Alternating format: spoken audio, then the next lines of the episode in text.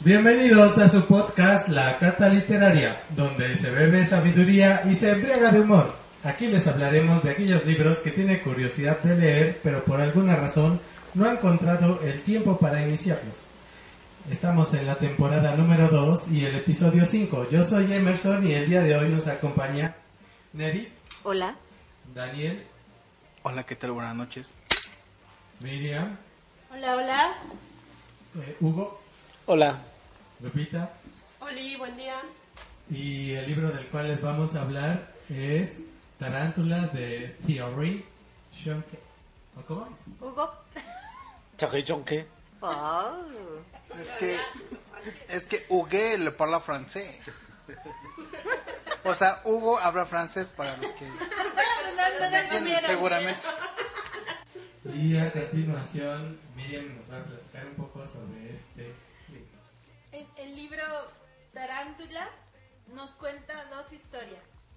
Está escrita como en dos voces. Por un lado conocemos a, A Richard Rafael.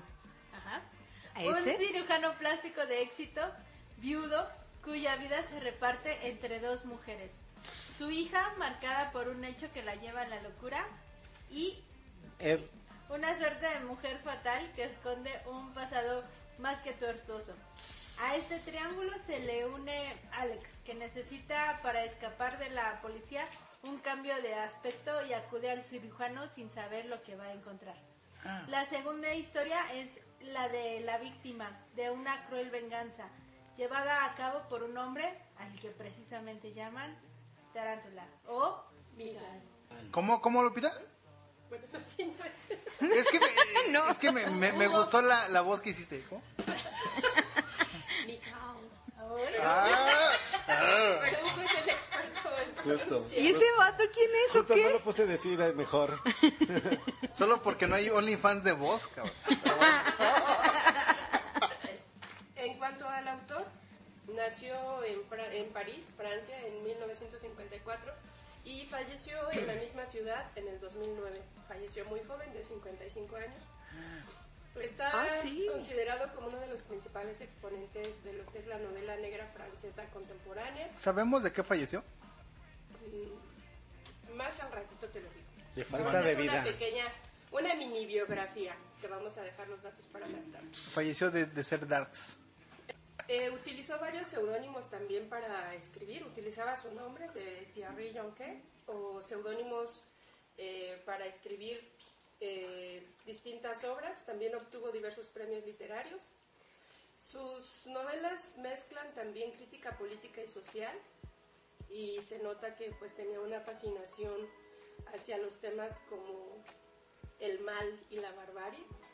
Eh, la obra de la que vamos a hablar el día de hoy, la de Tarántula, es de los que más destacan, pero también destacan algunas obras como La Bestia y la Bella, Moloch y no sé cómo se pronuncia, pero dice Ad vitam aeterna. Es de otro autor y es La Bestia y la Bella. ¿Qué? No la he leído, sinceramente. Lo mismo, pero sin cebolla, el mismo gato, pero revolcado. La bestia y la bella versión porno. No, De eso sería- ya, ya. Si les parecía rosa el, el hecho de que es una bestia secuestre a una mujer, esta tendrá el tinte de novela negra francesa. Porque es Cierto, pensándolo así, tiene. Sí. muy- tiene wow. Ah, no lo había Ah, mirado. apenas me voy dando No me cuenta. dado cuenta. Pues, Yo creo que las princesas de Walt Disney eran, estaban saqueadas por el- Sí, algo, pero ahorita lo, lo, lo com- lo- no, no spoiler, ahorita lo comento. Bueno, entonces hablemos del contexto. Primero, eh, entender que esta obra se escribió en 1984. También está Mejor situada... año. ¿El mejor año? De todos los Sí. tiempos, obviously. Todos- Ay, no. Todavía no. Ni siquiera me había dado cuenta de eso. Pero bueno, es en la Muy década del contemporánea. 80 Fabulosos los 80. y pues ya saben, ¿no? En París eh, está situado en un barrio, en el barrio de Saint Germain, un barrio obviamente sí, eh, fifi. La historia se desarrolla en una mansión, bueno, en una casa lo dicen, eh, que se llama Le Bessit. Es una, bueno, es un, aquí lo que dicen que es una población y un municipio francés. También es parte, obviamente, de, de este, de este espacio. Y pues imaginen el contexto del espacio en donde se se lleva a cabo esta trama, ¿no? Principalmente desarrolla, pues uno se va a dar cuenta cuando lee el libro y te platica y te das, te imaginas la casa en la que vive, ¿no? La casita, casita que juntó con sus puntos de Infonavit. Eso.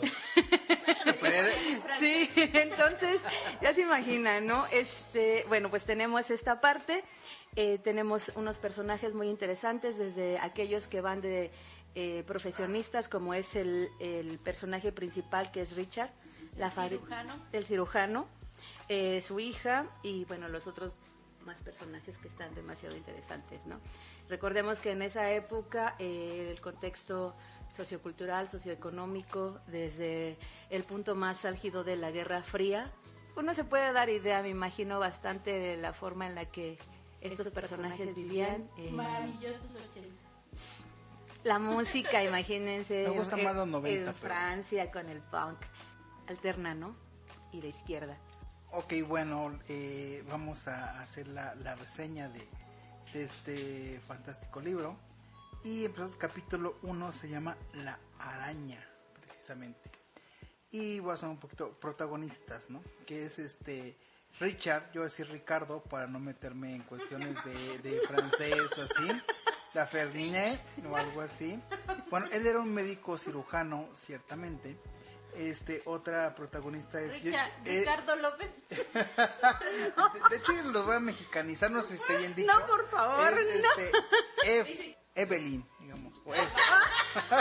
Eva, Eva. Eva. Eva. Evelina. Ricardo López. Evelina, ok. Eva. Bueno, este, Ricardo Richard, López Ev. Eva. No. Bueno, en realidad era el Goldo y, y Doña Pelos. Ya. Eso es mexicanizar. Me, me acabas de transformar mis personajes. Yo que lo veo todo sofisticado acá. Exacto, como un cirujano, un Acá, Frankenstein. fifí, alzando el dedito y la tacita de café y la comida acá. Pues, Más bien es Santi, ¿no? Es Santi. ¿Eh? Es Santi. Ay, mi Santi, bebé, saludos. eh, es un Santi, sí, quizás sí. Entonces también está Line, que era la ama de llaves. Está Roger, Rogelio, pues, el mexicano, que era el... el- el- Roger para los No, pero oye, es que para los cuates es Richard.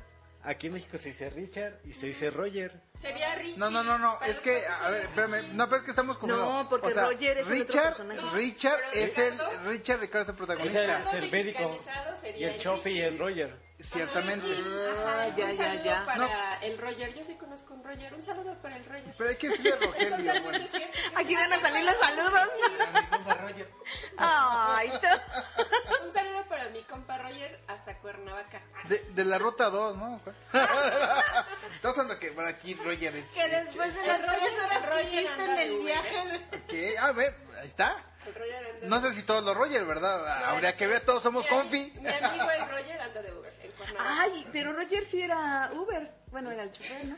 Estaba adelantado a su tiempo, es lo que No estamos platicando. mames. Adelantado a su tiempo. el- Viva la década Roger, del exacto. 80. Bueno, también estaba este Vivian, que por ahora le vamos a, a llamar Vivian, que es Vivi. cariño. La o Vivi. Vivianito. Vivi. Así es, no vamos- Sí, me La Vivi se poner artículo y hacer. y ahorita no, La Vivis. y- y no, y no vamos a develar ahorita quién es o qué parentesco. Ay, no. Aunque ya quizás se dijo, pero estoy seguro que muchos no pusieron atención. No, no, no, no. No Y- dijimos nombres. Y por último, Vincent Moreu, Vicente, pues, Chente, para los cuates. El, el ¿no? chente. Exacto. Y este, Alex Barney. Me recuerda de cómo conocí a tu madre, el Barney, ¿no? Pero más o Ay, a menos, mi Barney una cosa morada. Imagínate. Oh, ay, hasta me da escalofrío. Al Barney. Al Sí. Barney. ¿Vasectomía, Barney? Bichectomía, o sea, le quitaron cachete a Barney el dinosaurio. Sí sabes que es una botarga, ¿verdad? Pero le hicieron bichectomía, Ah, sí, como cuando hicieron musculoso a Melvin de los Choco Crispies. algo así. Y a Gancito, como- un niño, Mira, y adolescente. tiene que ver con el libro, ¿eh? Eso sí es un evento real. Cachetoplastia, ¿no? Creo que se llama. Sí, reformaron la botarga para quitarle cachete. Tengo que ver eso. Go- Barneyplastia. No, no nos va a hacer, o sea, va a hacer que no podamos dormir viendo a Barney. Sí, digo, o sea, yo había escuchado pitoplastia, pero por Dios, Barneyplastia. No, o sea, la, la- la historia inicia Plástica. con que Richard o Ricardo y están invitados a El un Richie. el Richie para Saludos al. Richie también. Sí, vivía por el Tepe, quién sabe qué será de él. Todos tenemos un amigo Richie. Richard y, y Eve estaban invitados a, a un evento, ¿no? Y pues, este, la cosa aquí es que Richard presionó a ¿Y el chistoplástico qué hacía? y, y, y, pues bueno, fueron, fueron, fueron al evento, ¿no? Y entonces, pues su sus colegas de Richard lo felicitaron por un artículo que él había, pues, este, publicado, ¿no? Y este, él prometió una conferencia sobre un Mercedes, ¿no?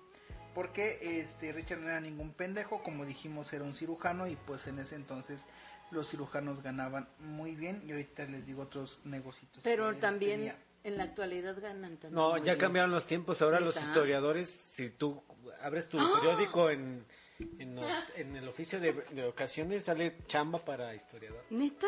¿Y qué hago aquí? Bueno, eso nos contó otro pinche libro, ¿verdad? Vengo matándome por salir del trabajo rápido.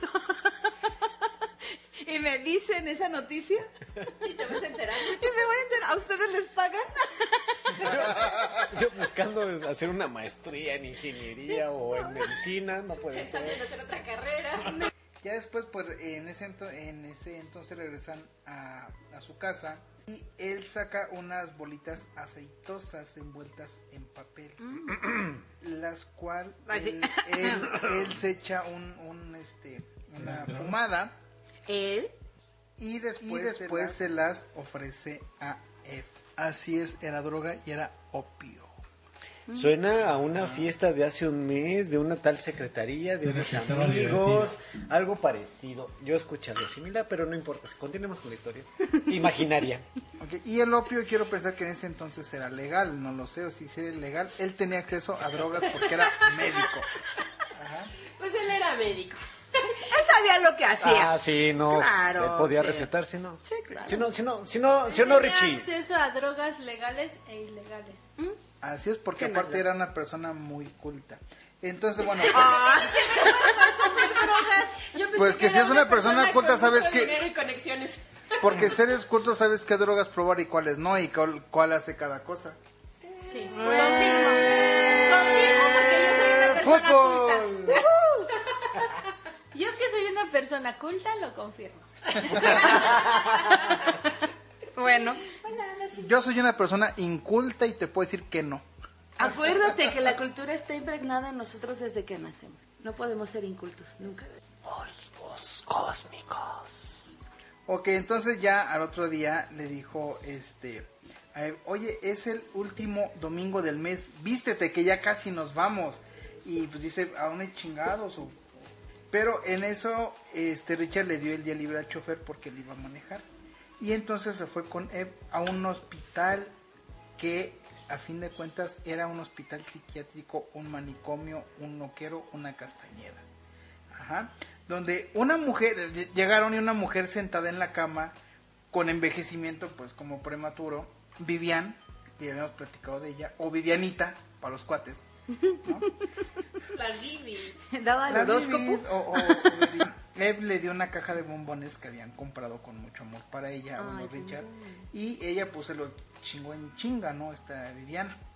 Y pues Eve, eh, eh, ella este, le dijo a Richard, oye, pues ya Hay que caerle, ya, ¿no? ya- ya vámonos, ¿no? O sea, me, me, me incomoda ver a, a- a- a Viviana.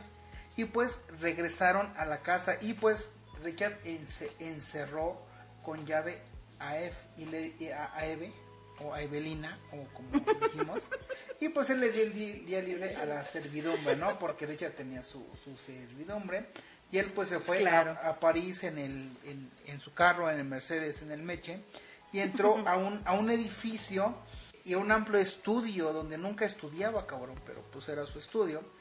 Y ahí destaca una gran cama redonda cubierta con sábanas acá de satén, color malva. Color malva es como morado, ¿no? Yo Sí, me lo, me, me lo imagino. Qué palabras tan, tan, tan chidas. Tan Malva. sofisticadas. Exacto. Es verde, ¿no? ¿Qué es malva? No sé para empezar, no sé qué es Es malva. una Yo me planta. imagino que es como morada. La malva, Sí, es una en planta. planta es, este, Es morada, ¿no? es pues obviamente Es verde. es verde, pero Ah, la malva sí. en colores son tonos de morado. Wow, nos sorprendería que ambos tenemos razón. Sí, en colores y en colores, hablando de colores, es tonos de morado.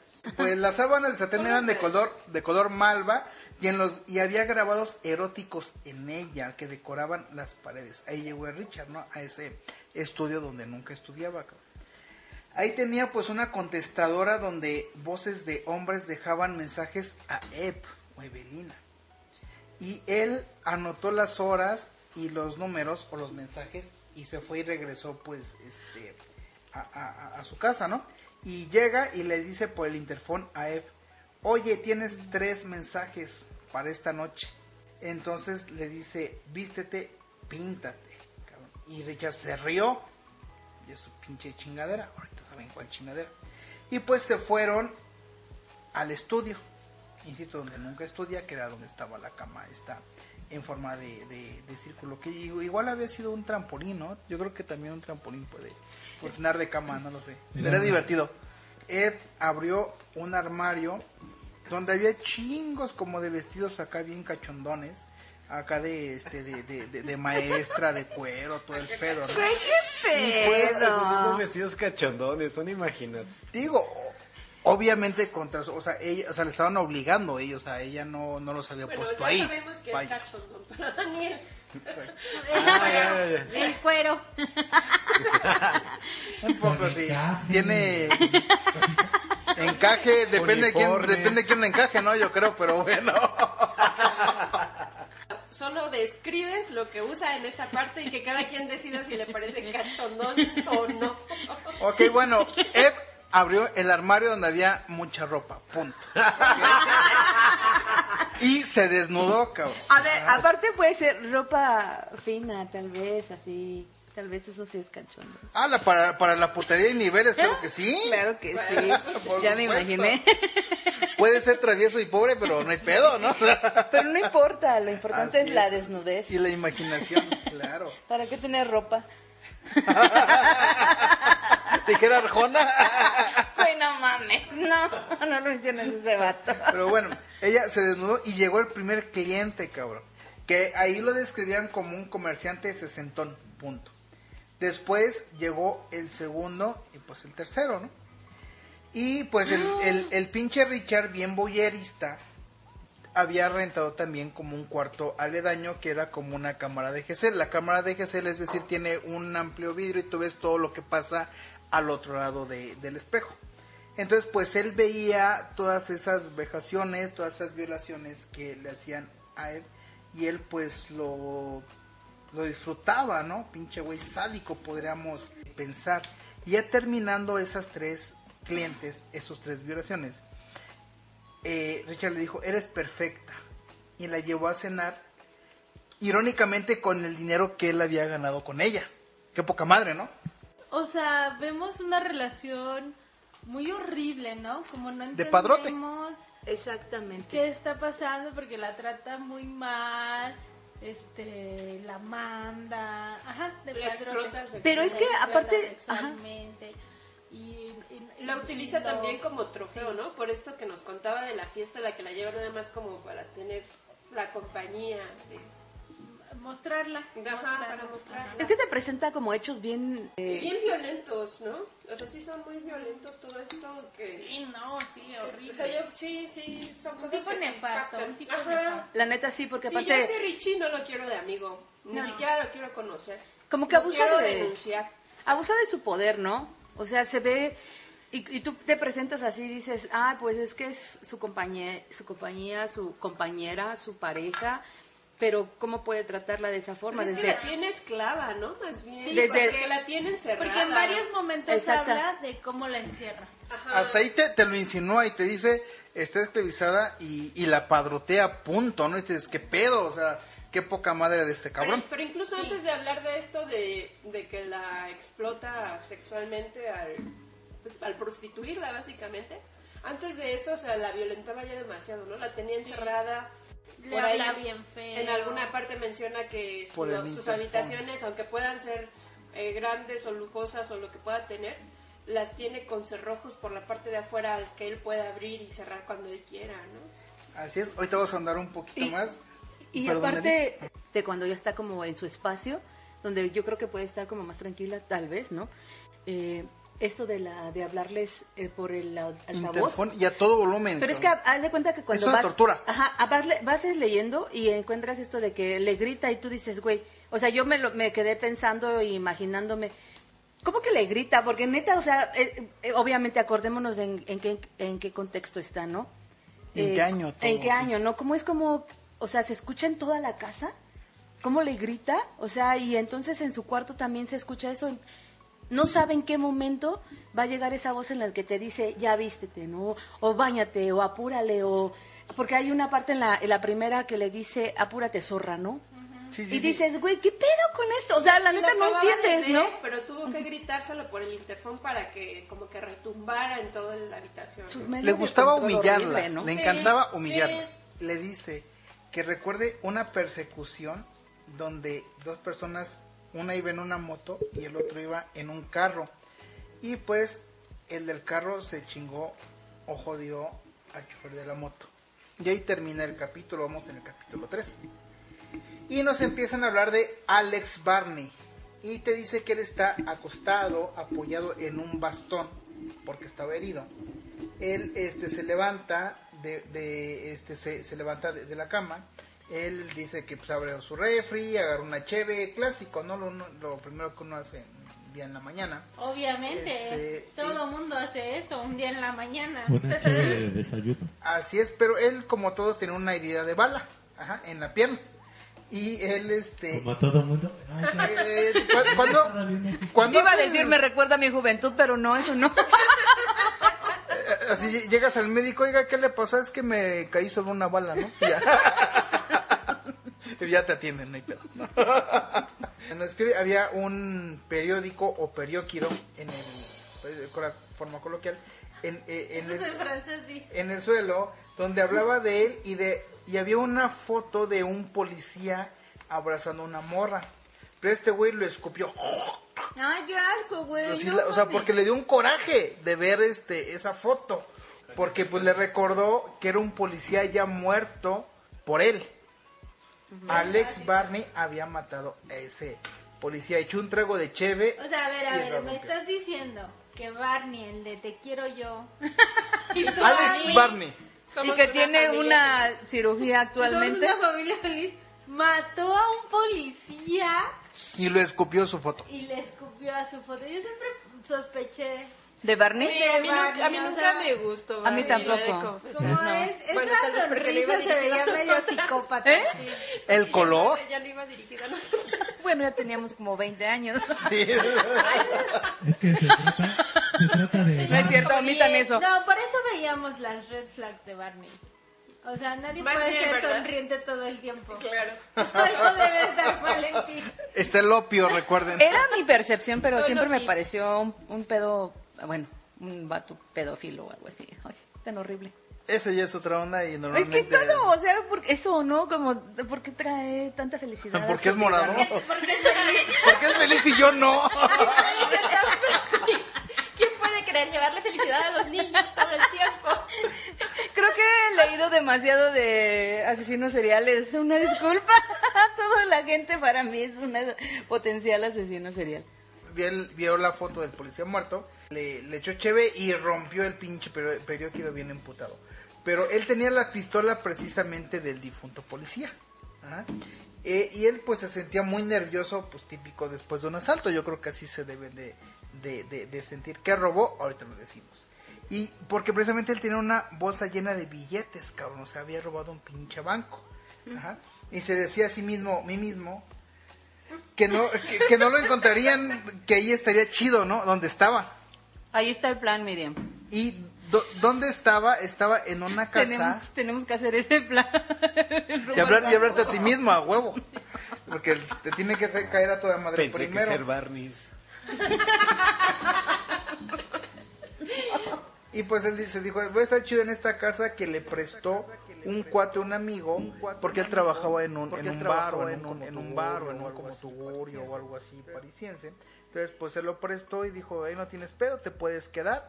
Mm, La policía nunca te va a encontrar ahí, ¿no? Porque sabía que andaba... en- Aparte lo narra así chido. ¿no? Ay, perdón. Este, lo, lo narra chido es la instancia. O ¿no? sea, yo soy un asco. No, no, no, güey. Lo narra chido de cómo es la cabaña. O sea, yo cuando lo estaba O sea, ¿te leyendo... quieres comparar con Thierry? Yo soy Daniel Hernández. De cómo está ese güey en una cabaña después de haber cometido un crimen como muy violento, bueno, violento, Sí. o sea, mató a un vato, ¿no? O sea, eh, Mató a un poli en un banco. y ahí... Yo la vez que me robé dos caguamas no dormí en dos días, cabrón. O sea, imagínate. Y, y él así tiene una cabaña y aparte puede eh, ponerse a ver tele, escuchar música. Ah, sí, porque tenía sus Fue efectos de la bala en la pierna de Axel. Atrasados prestan. Ah, huevo. y disfrutar esa herida en la pierna con de bala, ¿no? O sea, como, como lo, lo, narra, lo narra, dices tú, "Mm, para los asociales creo que estaría demasiado genial esos lugares. o sea, neta, el, el, el refri está lleno de comida y de cheve. Así se lo ha dejado su cuate. Ajá, o sea, o sea, y aparte tiene, no sé, se pone a hacer cosas, ¿no?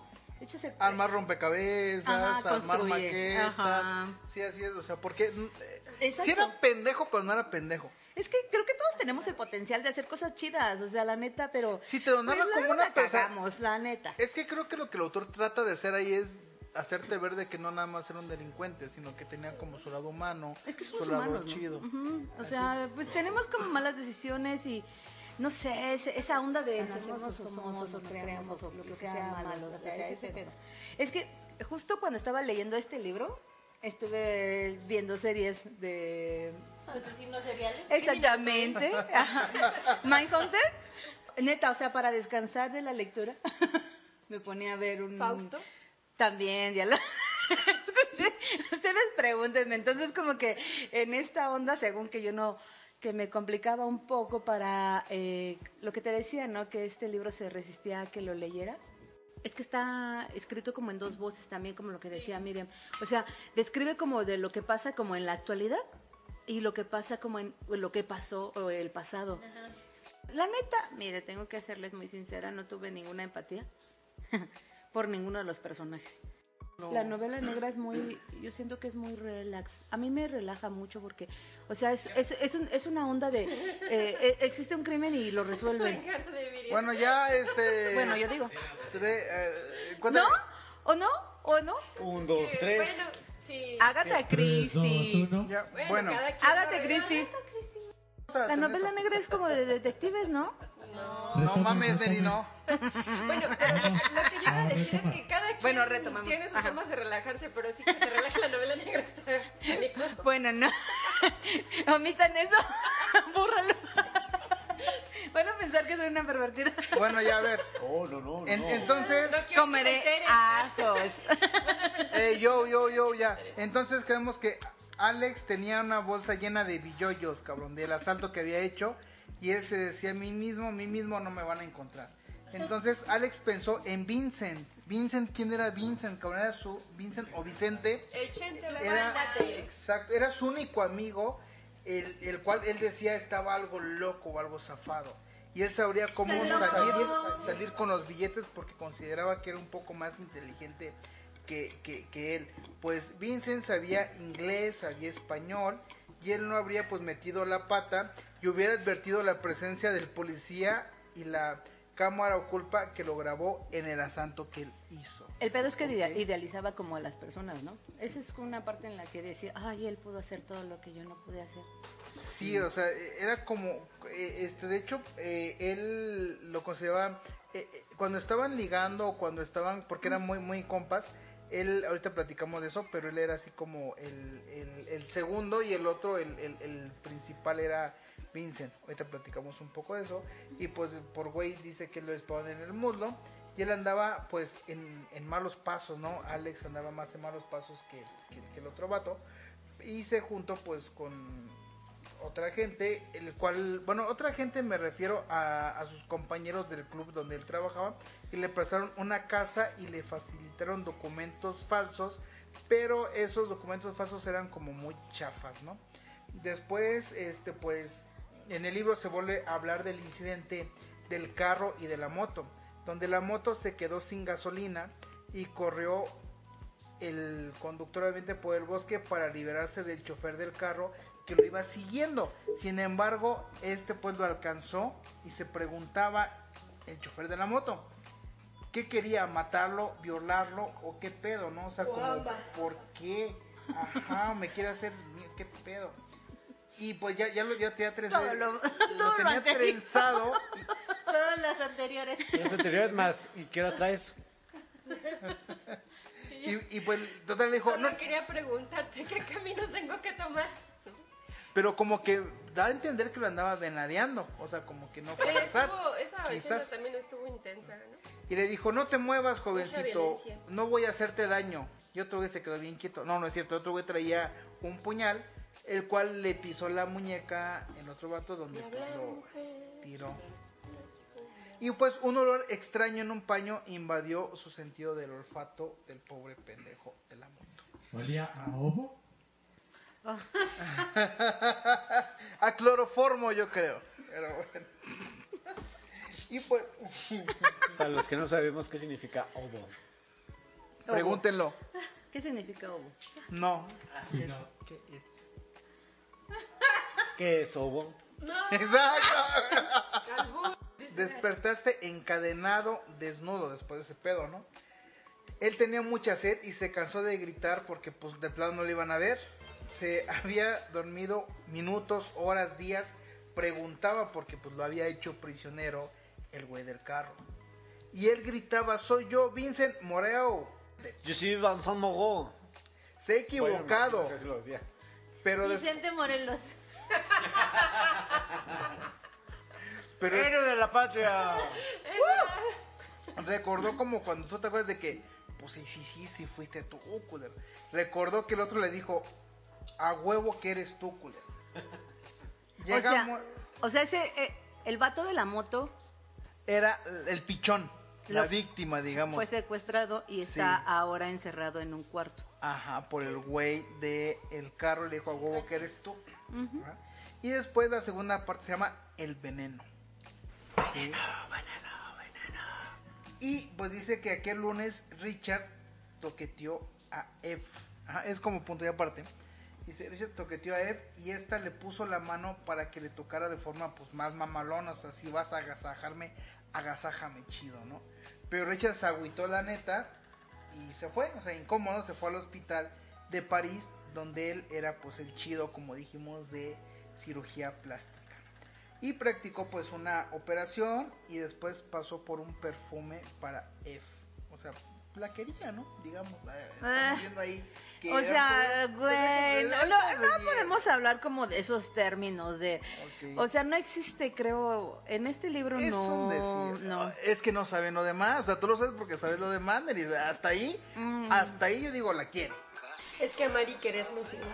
Y exacto. Porque Viva Juan. todos sabemos querer, sufrir. Ese es de... ¿quién? pero pocos. José José. Ah, iba a decir Juan Gabriel, perdón, disculpen. Ah, Ay, son buenos el Juanga, Es José José, pero son opuestos. pero el Juanga es... sí. Es el O sea, ajá. Pero es chingón. Son M, sí. La- Sí, el Juan también. es espíritu Noa Noa y José José Es es la almohada. todo sabe ah sí Y el triste. Oh, y- no, sí, el triste, sí, saludos Y a todos mis compas querer. del triste. son de espíritus diferentes Uf, sí, sí, sí, sí. Ah, Uno libre, de, de culo libre. Uno es volcán apagado. El otro es gaviota. Ah, huevo. Ni cómo decirlo mejor. Exacto. Y, y- y, pues bueno, te platicó la operación y ya le compró un perfume. Y después pues se fue eh, a, a echar tacos, se fue a comer. Y pues ya como a las Echó 6 unos de, como a las 6 de la tarde más de tripa, ya como a las 6 más menos, este fue al cuarto donde estaba él y le escuchó tocando un pinche cumbión bien loco con un piano. Ajá. Y ella vio, vio a Richard y abrió las piernas, cabrón. Se separó los labios, no digo cuáles, y las abrió más, enfrente de Richard. Es como la escena de El Lobo. Y O él, sea, pero Richard estaba vigilándola desde no, él había entrado a verla, porque él, él, él- él la fregó, o sea, estaba, la tenía encerrada en el cuarto pero él, o sea, le iba a ver este, muy seguido. Eso fue como una, una onda de em, todavía tengo resistencia a ti. O sea, sí, es, que, claro. es que fue muy combativo, es así de Ah, no, güey. sí, Pero claro. no, pero o es sea, que no lo hizo para dicho- excitarlo. Todavía no ha dicho por qué tiene resistencia. Sí, pero güey, la- la- Pero le bueno, grita por un altavoz, Pero, pero, pero, la, la pero manda espera, como a un... Porque lo, lo, lo interesante aquí, perdóname, es de que Richard en lugar de excitarse, ¿qué hizo? Le avienta una bata para que se cubra. Porque la tenía, era un esparpajo, o sea, la tenía con nada. Y bueno, él le dejó el perfume en el piano y pues ella, este, pues quería calentarlo, ¿no? O sea, quería provocarlo. Es como soltarle la rienda y luego jalarla de nuevo, ¿no? Ah, y- y- Es una forma sí, horrible claro. de Pero manipulación. en este momento como que no entendemos qué pedo con su relación, ¿no? Porque por un lado, este, vemos cómo la maltrata. Pero ella está ahí. Y todas, ajá, todos pensaríamos como, güey, ¿Qué ya. hijo de puta? O sea, no Vete, o sea, pensaríamos como de Eva, ve, si en cualquier momento que te abre la puerta, pues lárgate de ahí, ¿no? Pero ahora, Pero espera, es o que sea, sí, pero vemos es que... como una ambivalencia, ¿no? De ambos. Pero es pues. que hay más, porque Richard encabronado le dice, vístete que vamos a salir, bien emputado por las provocaciones. Y ella le contesta, me visto de puta. Y pues más le emputó a pinche Richard. Y este güey empieza a ahorcarla, cabrón, o sea, por la pinche desesperación de que le estaba contestando. Pero después pinche Richard le pidió disculpas y salieron. Y ella se puso un vestido elegante y el perfume. O sea, imagínate, o sea, hasta aquí es el tipo de relación, está rara. Pero sí. Rara. Después lo vamos a entender un poquito Sí, más. no, no, no, pero es que es importante que esto está ahorcándola, ¿no? Pero ella lo sigue provocando. Ajá. Entonces, sí es como dentro de toda la violencia, ella todavía tiene una resistencia a e- hacia él. Ajá, Pero o sea, no de todo, de todo, O sea, ajá. toda su relación se siente rara. Ajá, ¿no? sí. Porque pensaríamos Hay algo en que otra- no va. Hay algo que no cuadra. Ajá, Sentimos que la, él la odia, pero le compra perfumes. Él lo odia, pero le abre las piernas. O sea, algo que hay algo que no va. Y es que en esos, en esos eh, pequeños detalles, o sea, la neta, cuando eh, existe este tipo de violencia, o sea, porque hablemos de la violencia desde ese güey hacia la morra, ¿no? Sin saber obviamente qué pasa, obviamente. Vamos a hablar desde lo que hemos, eh, llegamos hasta aquí, de lo que tenemos ya en, el, en la novela, ¿no? Eh, de lo que ¿Hasta dónde se justifica o no se justifica se la justifica, violencia? no, se ¿De qué forma? No sé, hay que ver. No, no, no, que ver, no, habría no, que no ver. No, habría que ver. No, no, justificar la violencia. no, no. Habría No que ver. No, Nunca se no. justifica, pero más bien yo diría, independientemente del origen de la violencia, aquí se nota que hay demasiada violencia. Pero es que eh, eh, hay que ver esa parte de ella, ¿no? O sea, es que neta, cuando lo leía decía, güey, no mames, eres todavía tan combativa, todavía no te quitan tu espíritu de decir, a esto no le voy. O sea, sí me maltratas, sí me llevas a un estudio donde me estás prostituyendo, sí me Exacto, haces es un hijo eso. de puta. Ajá, sí me estás haciendo eso, pero yo todavía tengo un poquito de mí todavía y que tú Mi todavía forma voy a- combativa. Ajá, y te, lo, y te lo voy a hacer y te lo voy a mostrar y te voy a decir y te voy a tratar de seducir porque yo creo que es lo que tú quieres. Hasta aquí de lo que llevamos y de lo que conocemos. es- Es como una re- relación rara porque inclusive si Que no entendemos hasta el momento. Ajá, Pero es que es entendible. No, Todavía no. No, sí, todavía no, porque sí, creo que sí. cuentas, O sea, estamos viendo en una novela a un hombre y a una mujer. Cuando estaba como leyéndolo, yo pensaba que ese güey era su padrote. O sea, como yo decía, ah, Ahí pues- vamos, ahí vamos, Pues ahí quizás. está como ese, ese es el asunto. Él es su padrote y ella está como en esa situación de ser regenteada, ¿no? Es una prostituta Y la encierra. que por alguna razón llegó a ese punto y este güey la prostituye. A pesar de pensar en esa situación, todo sonaba raro. A pesar de pensar como en esa relación de padrote, este, que sabemos pues que es una relación violenta, impositiva, de todas maneras, o sea, como que había cosas que no cuadraban porque por otro lado van a ver a una morra que está en un psiquiátrico y es como, o sea, ¿por qué siendo su padrote la lleva a ver a una, o sea, ajá, como que hay cosas que no cuadran. No podemos justificar dado todo. Yo lo dije desde el principio que no tengo empatía por ninguno de los personajes. Pero no quiero tampoco violencia hacia ningún otro ser, ¿no? Y, y sí se siente como extraña la relación entre estas dos, entre eh, estos dos Rara, algo que no personajes. cuadra. O sea, es- hay algo que no, exactamente que no encaja.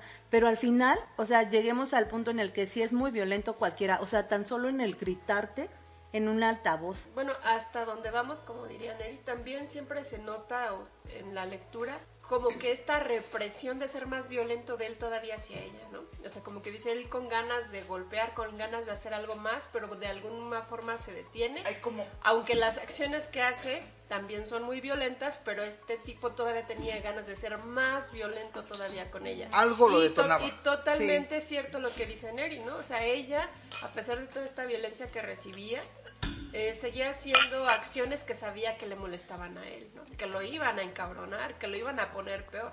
Eve todo se puso su vestido chido y el perfume y Eve le dijo ya saliendo que quería ir al mar. Le dice, te, prometo, que no me escaparé. Y pues él dice, tus promesas no valen porque ya haces todo lo que yo dijo, le dijo Richard, ¿no?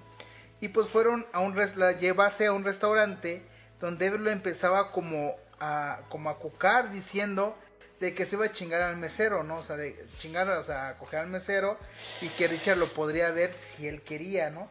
Pero es que no es, lo- te lo decía porque antes así le hacía el pinche Richard. O sea, la, la obligaba a irse con vatos. O sea, la obligaba de que, pero ¿sabes qué? Pero dejó de hacerlo por miedo de las redadas. De que lo fueran a cachar él como médico prominente. Entonces, pero él la prostituía cosas. Decía, ¿sabes qué? O sea, vamos a salir tú y yo. Te vas a coger este cabrón y quiero ver cómo te lo pinches. Pues mejor rentó el estudio donde nunca estudia, cabrón. Y la prostituía unas tres veces al mes. Odiaba, a Eve, seguramente. Y él disfrutaba su, su, su sufrimiento. a- a- el, el- el que, el que los otros se, se la, se la chingaran, el ver cómo la violaban, a él le regocijaba, era como su único consuelo del pinche Richard, pinche Richard ¿no? y pues bueno, ya regresando a la casa, se metió Richard a nadar, este, porque tenía alberca en su mansión, como dijimos, no era ningún pendejo, tenía, era, era, este, pues, médico prominente, y como todas las Era noches... pudiente Richard. Disculpa, yo no tengo alberca y no soy ningún pendejo. Pero tengo harto río cerca de mi... Pero a lo mejor lo que te falta es espacio, carnal, para poner la alberca. Hay una cubeta. Pero pues, bueno, todas las noches este cabrón le daba, resistencia. para que todas las noches le daba opio. Ajá, y para ella ya era una necesidad, o sea, ya para ella era, o sea, de, de, de los la mantenía drogada todo el pinche tiempo. Regresamos, o el libro nos regresa a lo de el- la cuestión de la moto y el carro, ¿no? El cual ya pues despierta el chofer de la moto con mucha sed porque lo tienen amarrado de las muñecas, con heridas eh, por las cadenas que lo tienen preso, este lo tienen encerrado. Y este cabrón recordó a, a- a Alex y pensó que él lo podía estar buscando, ¿no? O sea, su, su mero compilla Su ahí. ajá. Ah, Entonces ese güey es Vincent. ¿Qué? Ajá. Me perdí eso. Pero este güey estaba cabrón porque se revolcaba en sus heces, lo tenían en un calabozo. Tomar agua, eso también tuve. Ay, sí, me imaginé eso. O sea, qué horror. Eso No Pero debería el imaginar. famoso Banzan o Vincent es... Vincent es un pen-. Ahí lo único que sabemos que Hasta ahí yo entiendo que es amigo de Axel o Alex, como le queramos Ajá. llamar. Y los dos se dedicaban a robar y uno mató un pole. Hasta ahí. Eso sí, eso sí. Vamos, Y exacto. Alex o Axel, no sé cómo se llame, pensaba que Vincent o Vincent era más chingón. Es decir, Sí. era más malvado. Ajá, Entonces yo sí, dije, sí, sí. chido, qué chido que lo atoraron y ahorita Sí, se a lo, lo traen a pan y sin agua. Eres un insecto prisionero de una araña saciada que te guarda por una comida futura. O sea, él se sentía así, ¿no?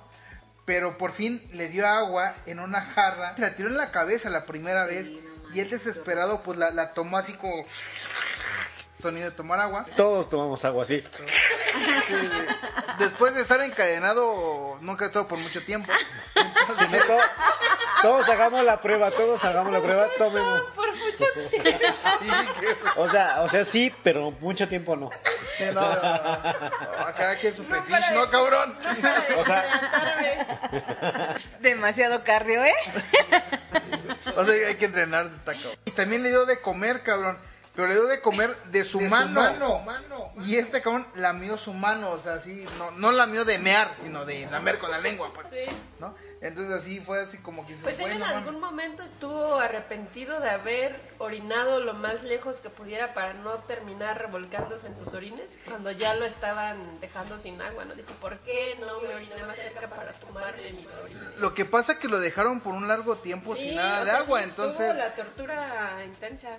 Pero más bien era un condicionamiento, o sea, porque insisto, Richard no era ningún ese tipo de pendejo. condicionamiento pues es tortura. Ah, no, sí, claro, o sea, tortura. bueno, en, en psicología es, es, es- es una eh, corriente conductual. A fin. Después, pues el libro nos lleva otra vez a Alex, ¿no? Y él recuerda que, pues fue a visitar a sus papás después de- del robo, porque pues también tenía familia. Después ese güey se fue a echar una cheves, invitó una ronda porque pues acaba de robar un pinche banco. Eh, saliendo se encontró con la madre de Vincent, cabrón. Toda destruida por la desaparición de su hijo. Siempre iba a la comisaría la doñita a preguntar, pero ya después de cuatro años, pues no mames, no estás cabrón. Llevaba cuatro años desaparecido. Desaparecido, así es. Y pues el pinche Alex se quedó dormido en el pueblo, pero pues había un bailongo. En el libro lo menciona, no le veo cuál es mucho el caso, pero se echó una tal Annie en el asiento trasero de su carro y al día siguiente pues se fue a despedir de sus jefes y se fue. Pero era como para mostrar igual el carácter del Alex eh, teniendo relaciones, ¿no? Que también menciona cómo solo se relacionaba con mujeres a las que le pagaban. Sí, como que su cuate era el que las jalaba y él era como el era un pendejo para ligar, pues.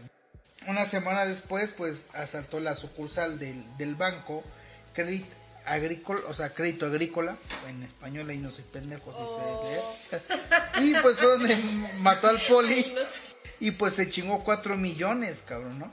Entonces, pues mientras se, mientras se escondía, ese güey armaba rompecabezas, maquetas, de cerillos, o sea, no era... Te hace ver como que no era ningún pendejo, pero a fin de cuentas sí estaba medio pendejo. La casa era de un cuate de que él este, trabajaba en un club, como habíamos dicho, nocturno, de como de guarura, como de guaro sacando borrachos o evitando pedos.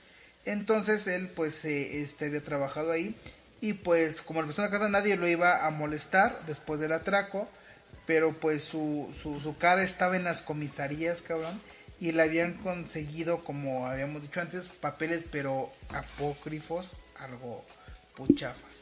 Después el libro nos regresa con F, que ella se vio al espejo y se tocó la cara y dijo, no mames, a vos estoy pinche bien chula, bien chida, bien perra, no mames. Y, y la neta, hubiera querido mandar a la ñonga a todos los pinches hombres por esa fascinación que le ejercía sin querer, o sea, es decir, ser atractiva para ella como un desquite, no sé, ¿no?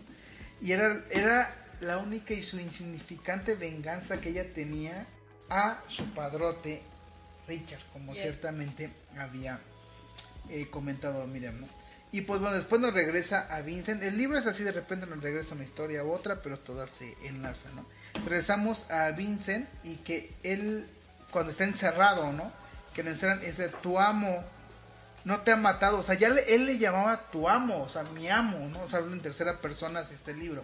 Pero él decía, o sea, tu amo no te había matado, ya te bañaba manguerazos con agua tibia y hasta un jabón te dio, o sea, él era como que wow, o sea, my precious, ¿no? O sea, ya, ya, ya es algo Pues es más que chido, vas agradeciendo aquello que, aunque sea mínimo, que te van como dando o ajá, agregando. está, está loco, ¿no? O sea, está bien lo loco. vamos a dejar en el tintero, pero está relacionado con esta posibilidad de ser observado o considerado como ser humano. O sea, porque va desde deshumanizarlo Ah, sí, claro, por supuesto. y que luego él, esa misma persona que lo deshumanizó, otorgarle cosas que le regresan la humanidad.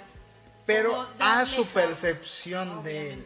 Entonces, como por, ej- por ejemplo, él, él ya le puso un foco, porque él no sabía, o sea, le, le puso el foco, pero para escudriñarlo, ¿no? O sea, el, el- sus gestos, él pasaba horas viéndolo, el verlo, o sea, cómo era, sus O sea, ¿quién gestos. pasaba viendo a quién? Richard pasaba viéndolo. a Vincent. Ajá, ver cómo estaba, cómo era. Este, O sea, ya Y- nos espoliaste. y- ¿Qué? Y ¿De después, qué me perdí? pues, este cómo se atrevió a preguntar qué día es hoy para saber cuántos días tenía ahí.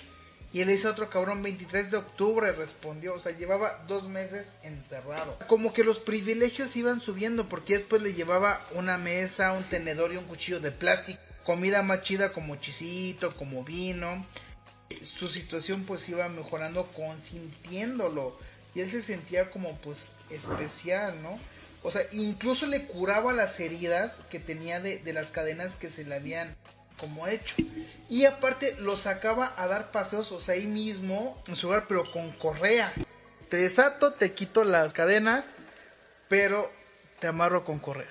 Con correa apretado así, esa sabrosa. Depende de qué tan sádico o tan travieso seas, ¿no? Pero bueno. Le dio un orinal y la comida cada vez era pues más chida. Él le decía amo, o sea, ¿qué quieres? O sea, ya le empezó a coger como un amo. Ya no se acordaba de las facciones de Alex. Estaba ya desarrollando un trastorno y el amo se dio cuenta. ¿Qué trastorno era? Pues de reloj. Trastorno de sueño. Sí, trastorno de sueño.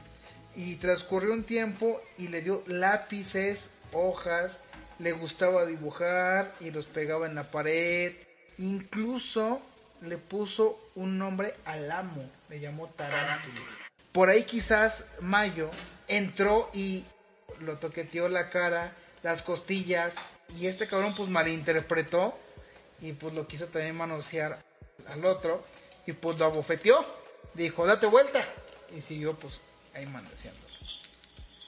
Después volvemos a Alex, no nos olvidemos de Alex. Alex se aburrió de donde estaba, de armar rompecabezas, de hacer pendejadas, de estar pendejeando. Verga, y tocaron el timbre, él estaba medio, pues, quisquilloso, pero era su cuate el que le había prestado la, la casa. Y pues ese también le cosió la, la herida. Y su cuate le dijo que se había metido en un pedo de prostitución y que tenía que caer a la chingada, o sea, de donde estaba Alex ahí como guardado. Entonces Alex se tuvo que ir. Después nos habla de Richard, que Richard recibió una llamada inesperada y se fue. Richard estaba, de cuenta, en su consultorio o en su clínica, porque él, te- aparte de trabajar en el hospital, tenía su clínica privada. Total, recibió una llamada, no sé dónde porque no estaba ahí, cabrón, pero la recibió. Y pues se fue en chingo, o sea, al, al, al, chofer Roger lo mandó a la verga y se fue en putiza al hospital psiquiátrico donde estaba Vivian internada. Porque Vivian sufría un brote psicótico, pues había rasgado la bata y arañado la cara. Y entonces Richo entró primero, gritó, ¿qué pedo, no? Y pues luego se calmó porque a, Vivian pues ya le habían dado calmantes. Richard recordó cuando habían aparecido con la ropa desgarrada, los muslos chorreados de sangre y extraviada. Cuando pasaba eso que Vivian tenía esos ataques, Richard se encuaderizaba y se desquitaba con Eve, prostituyéndola. Como vas leyendo así y no vas entendiendo qué pasa, ni la relación que tienen, ni nada, como dices, a ver, este güey es un padrote y hay una morra a la que maltrata bien feo. Y luego hay otra morra que está en un psiquiátrico. Entonces en ese momento yo pensaba como, ah, eso, él siente culpa porque es una morra que prostituyó hasta dejarla en el psiquiátrico. Para mí, así era hasta ese momento. ¿Neta? Ajá, porque vas viendo como la relación que él tiene con las mujeres. Tu única referencia es. Eve. Entonces, pues él la maltrata bien, o sea, horriblemente y la prostituye. Entonces dices, bueno, ¿y esta morra del psiquiátrico quién es? Y yo dije, ah, pues es que se siente culpable por haberla prostituido tanto. O, haber- o algo pasó mientras la prostituía. Y ahora se siente culpable y la man- o sea, por haberla mandado al psiquiatra. Es que yo lo veía más como un, un pedo de dualidad. Con una persona voy a ser lo más eh, posiblemente humano y con la otra voy a des- desquitar todos mis pinches pedos, traumas acá cabrones, ¿no? Todo lo pervertido que puedo hacer. Para mí, por la forma en la que trató a la chica del psiquiátrico, yo sentía que tenía una relación afectiva con ella y que Eve había de alguna forma estado relacionada con que ella terminara ahí y por eso la trata. O sea, eso es, eso es lo que yo sentía, ¿no? Porque también estaba como tratando de encontrar el origen de todo este enojo y toda la violencia del Richie hacia, hacia ahí y no la entendían, ¿no? Pero cuando van ahí porque la lleva y hasta dicen, ¿no? Que va, él está contento el día que les toca ir a visitar a esta otra chica y por la forma en la que narran, ¿no? De que estaba contento, de que hasta se levantó temprano, de que la intenta abrazar, de que le intenta como que ella lo vea. Yo dije, tiene una relación afectiva seria con ella, ¿no? Pero pues la chica ya no, pues ya no lo reconoce. Con Eva, o sea, se ve este, este pedo de, mira, con ella soy así. Todas tienen razón. Porque después, después de ese brote psicótico que ella vio en, en, en ella, era como una catarsis cuando él veía eso y se desquitaba con Eve entonces, en chinga la llevó al hotel donde la prostituía y le dijo llama a un cliente en especial que se llamaba Berneroy. Y era un cliente, pues, tanto travieso, bueno, perverso, porque era un güey sádico que tenía un látigo, o sea, siempre este, torturaba a él, él lo permitía. Pero no sé qué pasó por la cabeza de Richard que en ese momento interrumpió y le quitó el látigo a este güey y lo mandó pues a la chingada. Obviamente el Berneroy se sacó de pedo, pero se fue en chinga y ya nunca pues preguntó. Es decir, se estaba humanizando quizás un poco Richard, ¿no? Tengo un problema con que, y pero ese es un problema que yo he tenido siempre con la palabra humanizar, ¿no? Porque antes decíamos lo humano, es, solamente lo bueno. No, también somos miserables. Esta onda de, de utilizar la palabra humanizar como solo hablar de bondad, te digo, porque eso es algo que yo usé durante mucho tiempo y después dije, pues no, o sea, es que todo esto, la miseria, la perversión, el dolor, pues es muy humano. Después de que la salvó, entre comillas, pues la llevó a la casa, le dio un té. Somníferos. Somníferos, obviamente. Chochos para dormir. Chocho Pelejetier. La drogó. Al hacer eso, él mostró una compasión por ella, ¿no? Y pues después nos vuelven a hablar de la persona que estaba encerrada. Y dice que pues le quitó ya las cadenas, ya lo trataba cada vez mejor, jugaba al, ajedrez, le daba vino, le regaló un chal, ya no estaba desnudo y él pues le gustó el regalo, no le gustaban esos mimos. Pero un día llegó con un paquete mamalón grande y con la fecha del 22 de julio cumplía 10 meses encerrado y ya tenía 21 años. Era un piano bien mamalón, que fue lo que le regaló. Y pues por segunda vez besó su mano. Vemos a Alex. Sí, y Alex estaba echando chévere viendo el fucho, bien relax, como acaba de robar un banco, pero un puto comercial. De esos infomerciales con un documental de cirugía. ¿Y quién creen que sale? Pues el pinche Richard diciendo, yo hago procesos de, de, mamastología, de cambiar la cara, todo el pedo.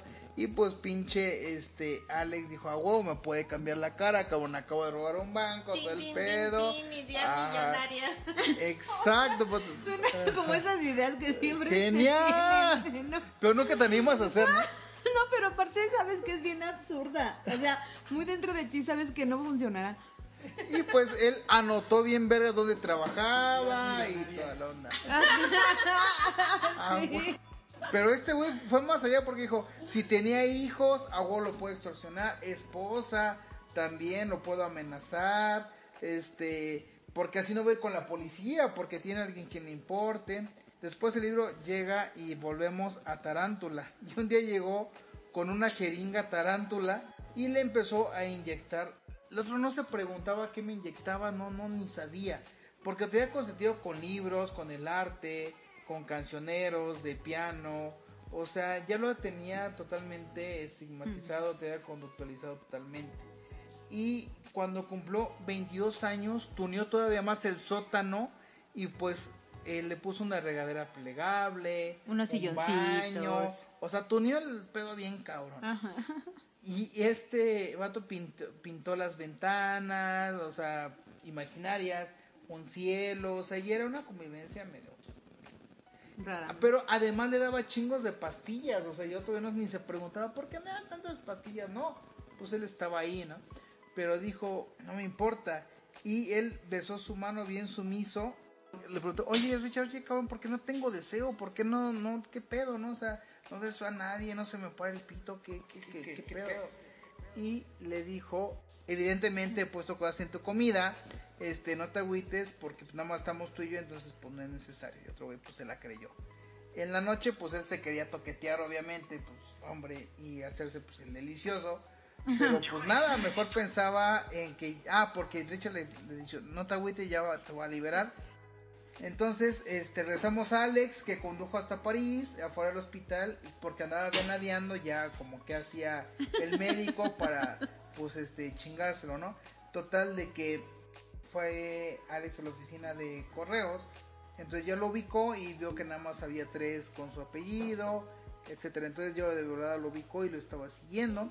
Entonces pues ya este, en, es- en eso después fue a su casa, eh, dijo, ¿sabes qué? Voy a eh, venadearte porque te quiero secuestrar, quiero que me operes, quiero que me cambies la cara, pero voy a ser un poco precavido y voy a ver si no tienes criadas, si no tienes hijos, si no tienes nada, entonces pues este esperó un poco, un poco me refiero a que se hiciera más noche y se brincó y pues escuchó un piano, ¿no? Y Alex pues dudaba en entrar a la casa no.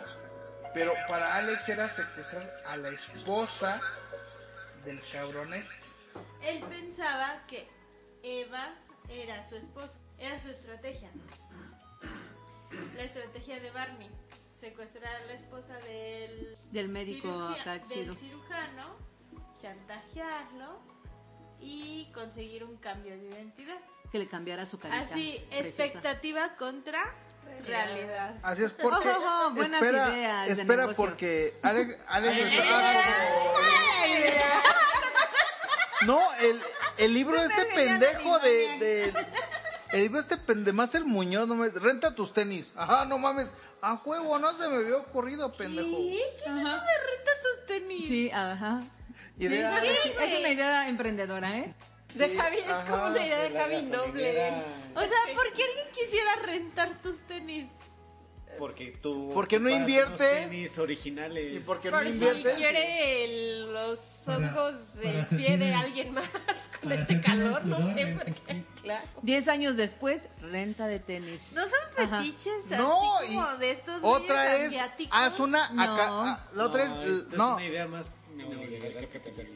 La otra es la sí, otra es una academia de TikTok. Por ahí en alguna ocasión leí que también una de las tendencias del mercado en algunos años será no venderte la ropa, sino rentarte los outfits, así de ¿qué, ¿de qué te quieres vestir? Pero ¿De hay tiendas que te rentan los vestidos Se para, tiendas de Pero de para gala. fiestas, pero esto sería para tu ropa cotidiana, o sea, No, te lo existe. rentarían. No O es sea, cierto, no existe, pero yo ya la estoy inventando. Por favor, comuníquense. Marque 01800. Ya nos perdimos. Insistan, insistan, insistan. No, no, a ver, espérate, ¿cero Resuciten a. 800 qué? Insistan a Mars. Que, se- que ese güey se levante de su tumba, güey, y se ¡Viva el revuelque, hijo de su puche madre, güey. Porque ya perdimos el socialismo. El marxismo guadalupano. Es que ocupabas un comercial, güey. Ya, no estabas aburrido. millonaria que tenías ahí.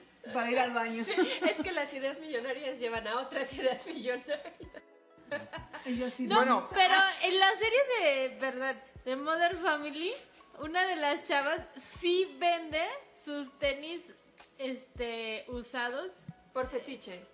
por fetiche. Sí, ajá. eso sí, pero no de que te los renten. Con fotos de O sea, yo bueno, mientras sea negocio, el digo mercado que- lo va a permitir. ¿no? Yo digo que en algún momento sí va a haber eso. O Pero- sea, no lo dudemos. Pinche capitalismo salvaje. patas, Compramos.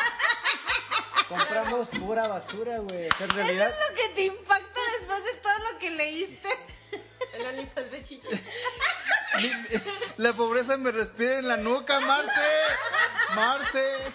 No. Llegamos al OnlyFans de algo. De patas y de. De, de rentar. Vulnerable. Pues hubo una morra que embotelló sus pedos, ¿no? de- Los vendió. Bueno? Su sudor, ¿no? Algo No, así. sus pedos. Pero también. Ah, No, sí es pero- cierto, sí, sí. pero- De OnlyFans. o sea, eso, eso no es novedoso, pues, porque. Nomás lo compro por, para saber a qué huele. Porque. Y es que ahí está el cotorreo. nada más es. Pues neta, igual ya a ver les qué huele un pedo enfrescado. Bueno, mames, ¿sí? No, o sea, obviamente Sí, no. sí. yo No, es que hay para todo, ¿no? O sea, Ajá. el pedo es de que nosotros no estamos afectando a nadie si vendemos nuestros pedos, ¿no? En 1961, Piero Manzoni enlató Oigan, estamos con el libro. mierda, enlató su mierda y la vendió como mierda de artista. Entonces, lo que él vendía de manera estratosférica eran latas, Sí, latas De mis selladas, perros. Con caca adentro. de él. pero no sabes qué tiene adentro. Porque si la tú las Era la abres, catafixia de pierde, Chabelo. Ajá. Valor. porque si, si la abres pierde valor. Puede tener... Entonces, o sea, Ah, él de te vendía colección. unas latas cerradas que tenían una etiqueta que decía Ese, ese pedo Entonces, de la... Pero además, o sea, es, este, sí es, sí es, sí está cañón porque todo lo que sale de un artista es arte, hasta su mierda. Todo lo que sale De tu arte a mi arte, prefiero mi O arte. sea, entonces un poco es esa re- es, es una no no sé si es una reflexión este que pueda hacer este artista, pero al final de cuentas, te digo no no es nada original. Es el ¿no? capitalismo en salvaje también, 1961, ¿no? O sea, viene ya. Este güey ya hacía este De hecho, es como ese, ese negocio disfrazado de performance. Ajá, este- Pues yo creo que sí, ah, porque además lo vendía millonariamente y además cada año ha subido valor esas latas que nadie ha abierto, nadie ha constatado que tiene caca. Es como el plátano pegado. Y lo, y lo mejor aún, o lo peor aún, es que tenga caca. O sea, es. ¿Y qué? ¿Qué trae? ¿Nada? O sea, es caca. es Pero como en eso de, ¿está el gato adentro o sea, o no está? Pero da igual. es- Ajá, es- ajá. Así te digo, es, no sé. como el gato de Schrödinger, pero es una caca, es una lata de exactamente. mierda. Ajá. O sea, lo- Pero por eso estás pagando millones. Sí. Ay, No, pero es que jodido la el asunto, gente, ¿no? o sea- es como comprar una bolsa Louis Vuitton. O sea, es que, güey, es, una bolsa, güey. ¿Y qué vale? sí, ¿Dos mil sí, varos? sí, ¿Tres sí. mil varos? ¿Para qué sirve? Es un, es un No, yo morral. creo que vale diríamos, más, diríamos la banda, es un morral, güey. ¿Qué, güey? Tiene una correa, güey, le metes cosas, es cosas. la misma mamada. O traigo mis guaraches de doble suela, etcétera. Al final de cuentas, creo que más allá de qué tan, qué tan margen le pongamos de artista, consumimos basura. La diferencia es ¿Cómo la manera eso? o el poder del capitalismo, de ponerle capital salvaje. Sí, Es claro. decir, yo tengo una idea bien cosas... pero yo no tengo el poder para manejar ese capitalismo salvaje. Ese es el punto. Ah, quien te lo vende es quien tiene el capital no solamente económico sino social para poder generar una idea. significación importante para, sobre para, ese ca- producto. para darle una carga de Ah, valor me y utilidad a la idea Ajá. X Quiero y que la gente la adquiera ya sea por renta o compra. Exactamente. O sea, capi- Aparte- capitalizar la idea. Aparte existe mercado. Hay Sí, gente que lo van a comprar. es increíble, Es- ajá, los ajá. tenis de Messi, entre más usados y apestosos, o, o sea, eso valdría millones. Sí. Pero si Idea millonaria. Sí, yo, yo, o sea, yo pero el si botón. es rentado por, por No, no vale. este Pedro No el tienes de el la capital. Vende las, las Pues, uñas de los pies de Leonel Messi. Ajá. Uña cortada Uy, sí. de Leonel Messi. ¿Cuánto te late? Vamos a meterla. Guácala, no mames. Claro que pero guácala. Pero además es una uña, La tanga de. Shakira quizás. Ve, es que ve, ahí está la, la cuestión, o sea, es, es una cuestión de ideas. El pedo de, de los asesinos O sea, ¿por qué seriales, no, ¿no? valdría lo mismo el calzón sudado de quien Neta. El tigre sea? Toño. O sea, ¿cuánta gente ha alguien famoso, entre comillas. Bueno, es que ¿Cuál? además eso del calzón sudado de quien sea ya lo hace, ¿no? No recuerdo, hay un grupo este que explota esta idea en su video musical sobre que son un grupo de nerds jugando videojuegos y en línea tienen su negocio como el fetiche de la chica asiática que vende su ropa interior que ha usado durante el día, pero en realidad son unos nerds que están sentados jugando videojuegos y hay gente que en línea está comprando Oye, calzoncito usado Oye. de una chica de no sé alguna provincia china de alguna ciudad eh, coreana o japonesa pues ¿Por es que... hay gente que está buscando eso idol. Pero es que te, digo, este pedo de los asesinos seriales que los, Ajá, los, gamer ah, los inglesa- llevan así. La y que la- gamer inglesa Belle Delfín vendió botellitas de, de su agua bañera. Y de hubo su quien se lo bañera. tomó, se enfermaron. Porque si Venden cosas de Ey, personas que hicieron cosas horribles. Pero a ver, o, sea, Marketing se o llama. sea, no mames. más Estamos allá haciendo eso, o o sea, sea, es, que, sobre- es que más allá de eso, La si usó del o mercado. No mames. Hay que hacer podcast de eso mejor entonces. sí, de veras. No, bueno, Sí. sigamos Es a podcast No, chido. interesante. No sé Acá- cómo llegamos a este punto tan interesante. Pero acaba de salir toda nuestra personalidad. Para mí tenía que ver con, con lo de OnlyFans. Es decir, puedes vender un vender tus tus fotos de tus pies, unas chichis operadas, unas chichis secas. Ay, o sea, video, a final de cuentas lo que quería yo decir es Hay banda para todo. la basura la consumimos. Sí. Porque nos encanta la basura.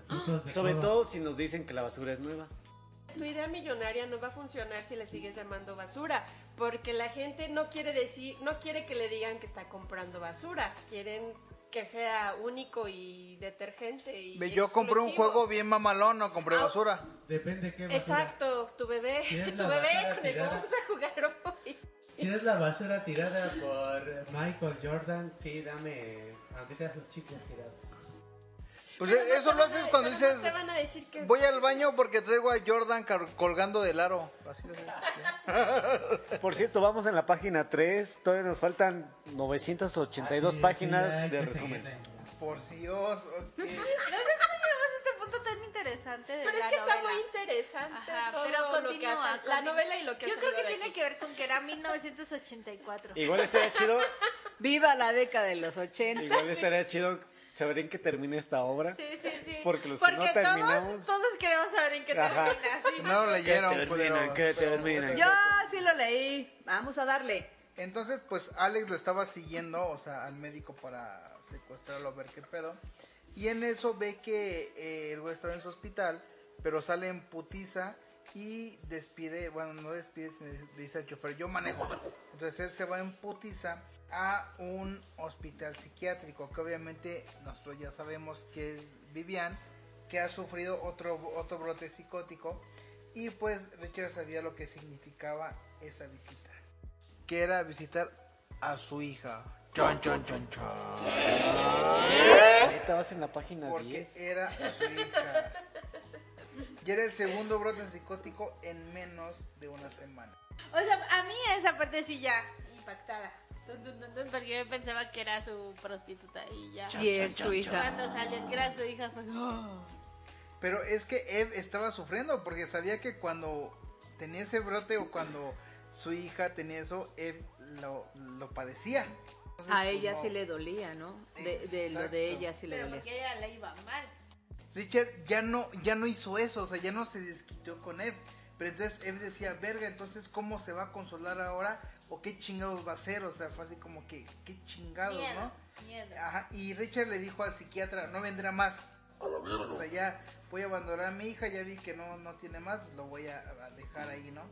Es demasiado y pues, el psiquiatra le pidió o sea, tranquilizarse. Él le confirmó que su hija pues no, no necesitaba nada, nunca nada de él y que pues estaba en un estado catatónico muy, muy cabrón que no iba como a, a La progresar. Entonces regresamos con Alex y él se preguntaba quién estaría ahí, o sea, porque Alex lo estaba siguiendo. Y pues Alex, este, pues medio vivillo, compró, este, por ahí unas flores y todo y fue al hospital psiquiátrico diciendo que era familiar y pues se dio cuenta que era hija de, este güey, ¿no? Seguía como vigilando y vio una oportunidad donde pues el chofer llegó y este abrió la puerta y se fue con Richard.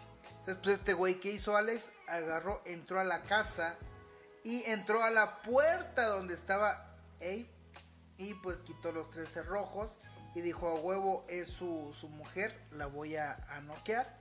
Tenemos un vacío en el tiempo y en el espacio donde hemos perdido la distancia entre No. si la antropología No. cosmo- cosmogónica significa una cosa o la energía nuclear tiene una referencia ontológica. No se te olvide la historia, por favor.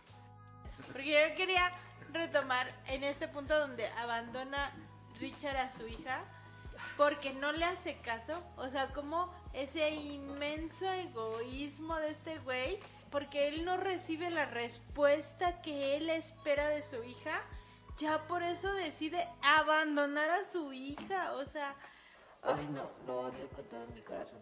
Y pues eso me parece, o sea, como denota completamente la naturaleza de este pendejo. Sí, es que lo- vuelves a lo mismo, o sea, de decir, ah, ¿en qué momento voy a entender los, a los personajes, no?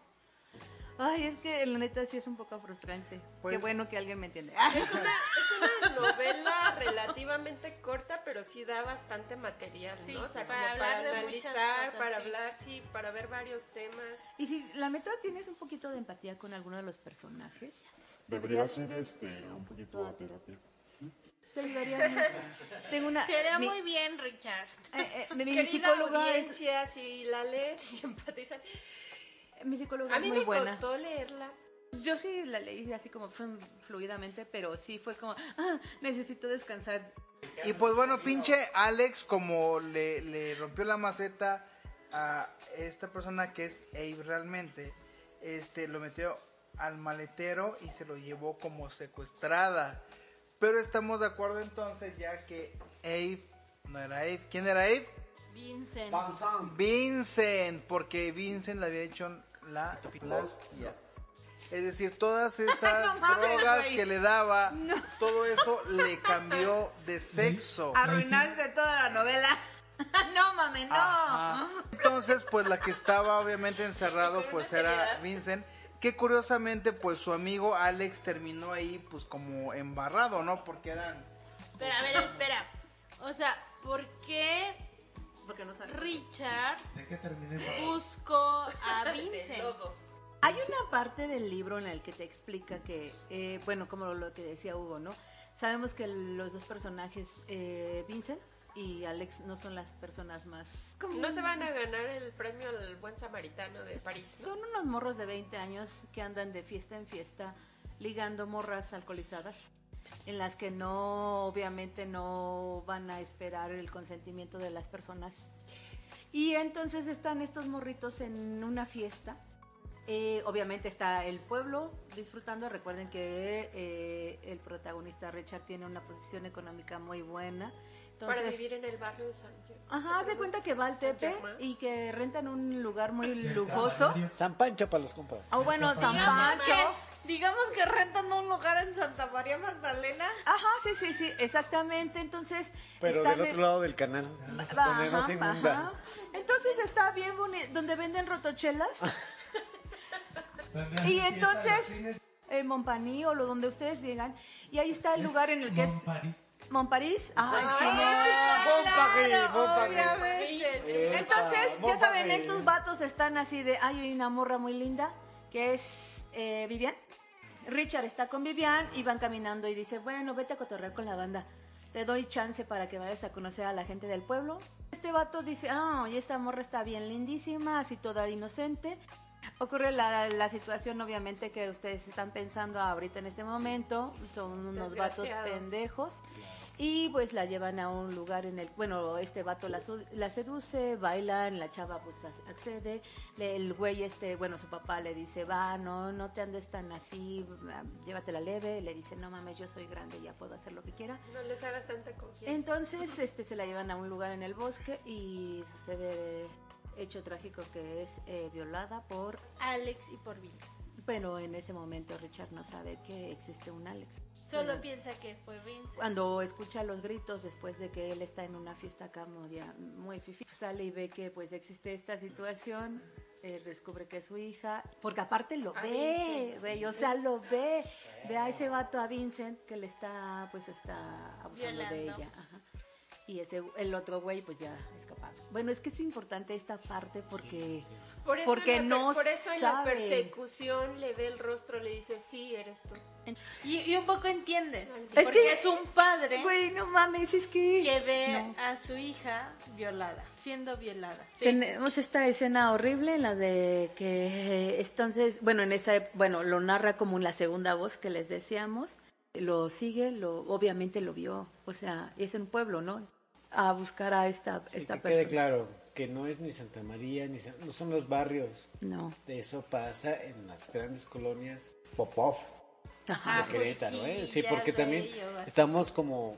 Estigmatizando. estigmatizando que eso Sí. pasa solamente en los barrios que les podemos llamar pobres, No manchen, pero ¿no? no, Eso pasa espacios. porque hay gente maldita que cree que puede abusar de otras personas, ¿no? Y eso es independientemente del lugar en el que se encuentren en el mundo. Eh, eh, puede pasar en cualquier espacio. sensación de poder. Sí, Puede pasar en la escuela, Sí, puede es esa- pasar sí es hasta esa cuestión de- dentro de, de un espacio de seguridad, Supuestamente O sea, no podría ajá. pasar en una casa, en, un- en cualquier lugar. lugar. Tiene que ver con el poder. Exactamente. Y el poder no, no está remitido al, al dinero. No, y, y el- tiene la que ver con cuestión- fuerza, tiene La que ver cuestión con de la violación maldad, es eso, ¿no? Es un- una cuestión de, de poder y de control sobre la persona la- de la que se abusa. Sí, o sea, esto fue un pedo de, de control, o sea, en el que, bueno, este güey obviamente tiene los medios. eh, eh, en verdad estamos en un momento, ahorita que estamos grabando el podcast, es marzo, entonces imagínense el impacto que pudo tener esta novela eh, para las mujeres que estamos en la mesa. Porque sí es este impactante porque dentro de nuestro contexto ahorita actual en este momento pues ha pasado situaciones muy graves sí exactamente dentro de este momento pues estamos pasando por mm, situaciones en las que han sido violentadas muchas de las mujeres a pesar de todas eh, las luchas que se han hecho por parte de, de todas no Eh, pues estamos pasando y, y tener que leer como una novela tan violenta pues sí es sí es es un por- es un poco de reflexión, ¿no? Entonces creo que es importante que eh, pues no es como hacerlo como tal vez un chiste o algo, pero creo que en todos los espacios sucede. Y remontándonos obviamente a la novela, este vato pues tiene las posibilidades de buscar a, a la persona que le que le hizo lo, Le lo más su madre a su vida, Ajá. violó a su hija. Lo que y más él, arruinó. Y él le dice, somos dos culeros, somos dos los que lo hicieron, los que lo hicimos. Y entonces, pues, eh, pues este, este vato, pues sí, pues llega y los busca y pasa esta escena que fue narrada en unos capítulos anteriores en donde está la moto, ¿no? Ahí cuando nos damos cuenta de que, güey, o sea, a, a- a Vincent lo tenía por algo. Y Sí, lo estaba. Ujú. Lo Y estaba cazando. lo, lo casó, pero eh, recordemos O sea, que pero tienen las posibilidades para sea, hacerlo, ¿no? Por otro lado es, o sea, en ese momento te das cuenta, justo llegas a este punto en el que dices, es un padre viendo a- que violan a su hija y que no solo es la violación, sino todo lo que impacta en la vida de esa hija al punto de que Vivian deja de ser ella y se queda en un estado casi catatónico, ¿no? En- Por eso está entiendes por qué el, Porque Richard el odio- odiaba, Ajá. exactamente, odiaba. Ahí. Y, y él, no él secuestró, perdón, secuestró otro güey y lo cambió de sexo, por si no habían entendido, lo cambió de sexo y ese coraje que él tenía, por eso lo o la prostituía. prostituía. O sea, porque cada vez que la prostituía se imaginaba él o era venganza de cómo estaban violando a su hija. Pero Pero, después, este, ciertamente le dice, ¿sabes qué? Es que nada más fui yo, som- fuimos dos. Fue Alex y fui yo. Y justamente a Alex lo tiene ya atado, porque Alex era muy y le dijo pues dónde tenía secuestrada a Ed, que era como su, su comodín para salvarse, entonces salvó a Ed, pero entonces pasa de que ya lleva a Ed, ya, bueno, a, a- este güey, a Alex lo tiene amarrado, lo tiene ya este sumisado y rescata a Ed, ¿no? Y entonces ahí le dice, vente, están muy tranquilos, están muy chidos.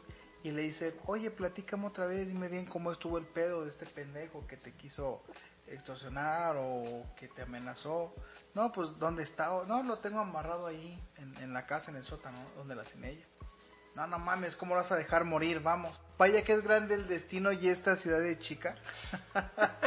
que resulta que no, no era su mujer, ¿no? Era pues Alex, cabrón, o sea, el mero amigo, el mero compa. Él dice, no mames, no mames, chinga tu madre, es- ese era tu plan, pinche tarántula, eso querías, volverme loco, o sea, tú no sabías que Alex tenía que ver y que habíamos sido dos la que violamos a tu hija, nada más era yo. O sea, pero esa lo piensa, no se lo, no se lo dice como tal. Y entonces agarra un bisturí, Eve y se lo clava a Richard. Y piensa así como que en su cuate, ¿no? En Alex. Pinche Richard le mete dos plomazos a Alex. No, es que es una escena súper emblemática porque, neta, después de eso llega Vincent, eh, Eve, Vincent Eve, Eva, Vincent Eve, Vicente Eva. Y entonces ve a este güey que dice, no mames, te diste cuenta, estuviste tantos años investigando que no solamente fui yo, sino también fue Alex. Y entonces le dice, sí, los dos lo vi- la violamos.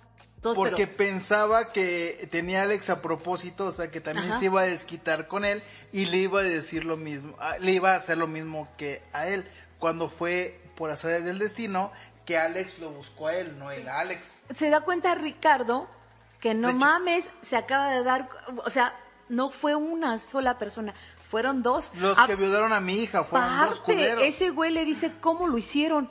Y le dice, ¿sabes qué? Mientras yo estaba atando, agarrando a, tu hija, ese güey pues la estaba violando analmente y la desmadró así. Entonces dices, tú güey, no mames, o sea, es súper violento, súper impactante, pero en esta parte Vivian no, la, no lo ha apuñalado.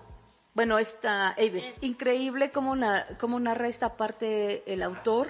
Ajá, porque está así de traigo, o sea, traigo toda la posibilidad para romperte la madre, güey, por todo lo que tú me hiciste, porque todo lo que le estás haciendo a mi amigo y pues sí tengo un pedo de culpa, de ¿no? hecho, o sea, Richard estaba esperando que Eve la, lo, lo chingara, pero no, o sea, des- aprovechó el momento en que Eve se descuidó y le puso un pinche puntapié, puta madre, a, a Eve, que soltó el arma, o sea, que es la misma del policía que hablamos de antes, y soltó un pinche grito de, dolor. Inmediatamente Richard dio, ese salto y se apoderó pues de, del arma y pues se, precipitó hacia donde estaba el pinche Alex, ¿no? Y entonces el Alex obviamente estaba encadenado y él pues hizo fuego dos veces. Y Alex se desplomó, las balas la, eh, le había alcanzado la primera en el cuello y la otra en el corazón. Y Richard salió pues, de nuevo al pasillo convaleciente de una, una puñalada del bisturí que le había dado Ed.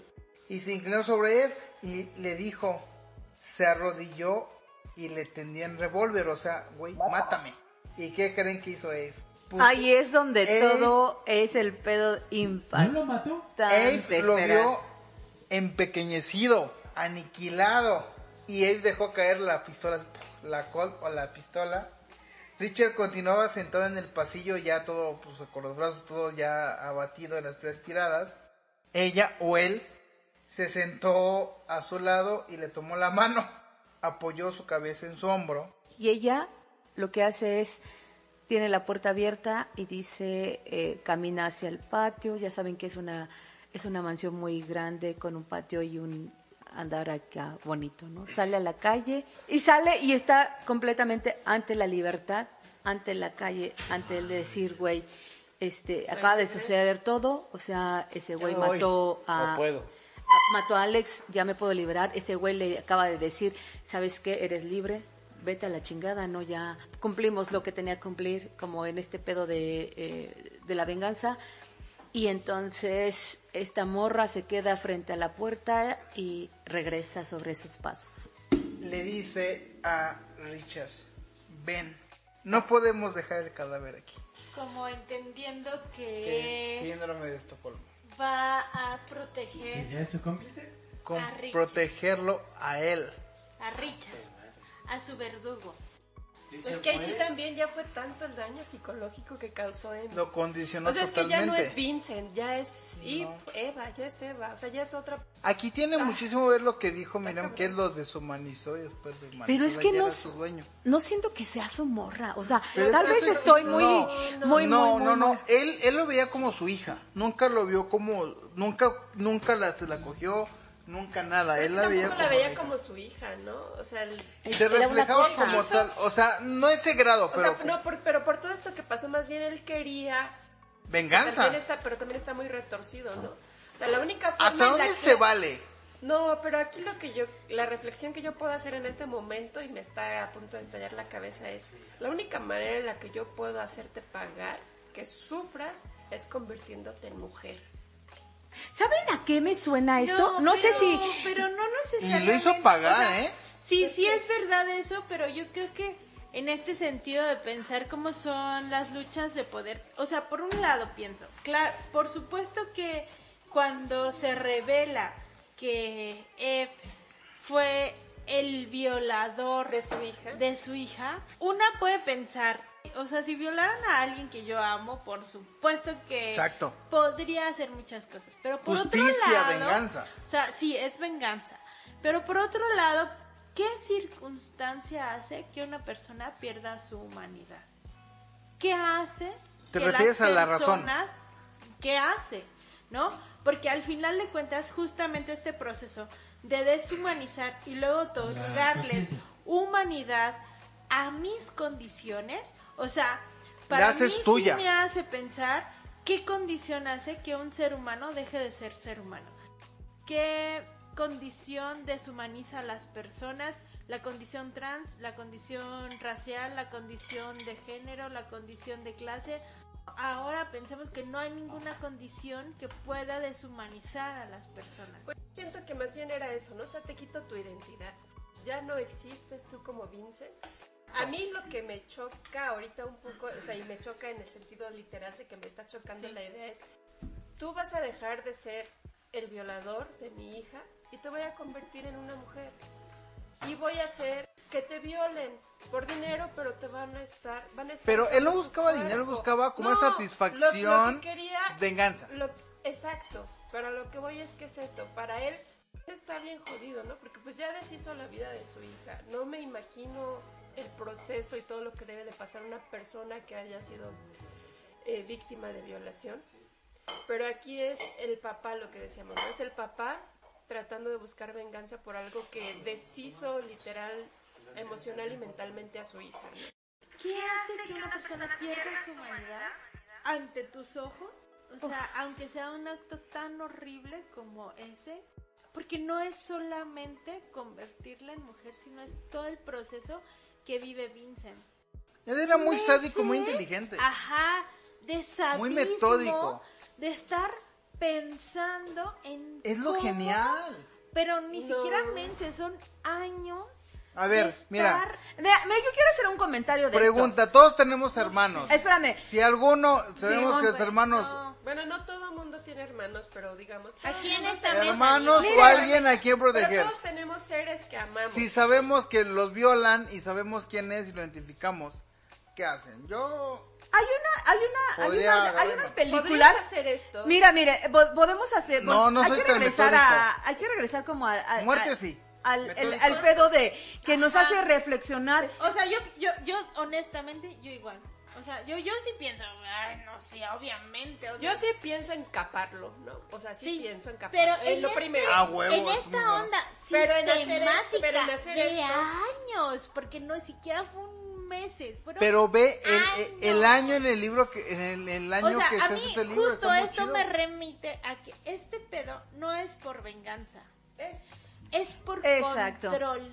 Sí. O sea, este güey, porque al final Desde la hija, ¿no? estamos viendo, o sea, porque es lo que yo decía, en el momento en el que se revela que es su hija y que él decide que porque su hija no responde a lo que él quiere, no, pero, Pero se no supone que es la justificación, su hija es el estandarte de todo Pues aquí este más sentido bien, de vida. ya le dijo hace Daniel, ¿no? Estamos ante un sádico, Sí, pues que más bien necesitaba cualquier Control. pretexto, ¿no? Es que desplazó, ¿no? O sea, O sea, desplazó el- la función de la hija y dijo, ah, ya tengo no, otra. claro, Y aparte, chido, aparte la desplazó tanto sí, que sí, puede sí, decir, ya hasta la puedo controlar. O- Es que era una mezcla entre esposa e hija. Es no, una- es un ser humano una- que puede controlar. Ahí se terminó ese pedo. Y aparte le puede hacer cambiar todo. Esa fue la sustitución, ciertamente. O sea, Y además, además siento que hay- aquí hay un poco de, para que también vayan a, a escuchar nuestros podcasts anteriores, hay un poco de Frankenstein, ¿no? O sea, es como también esta onda de, de cómo era un médico muy renombrado, o sea, él hizo ahí prácticamente, ¿no? Es una creación de él. También está como esta onda de que como era un médico muy reconocido, yo también siento como que ahí a lo mejor no completamente claro, pero como que sí es esa onda del ego de es una creación Sí. mía.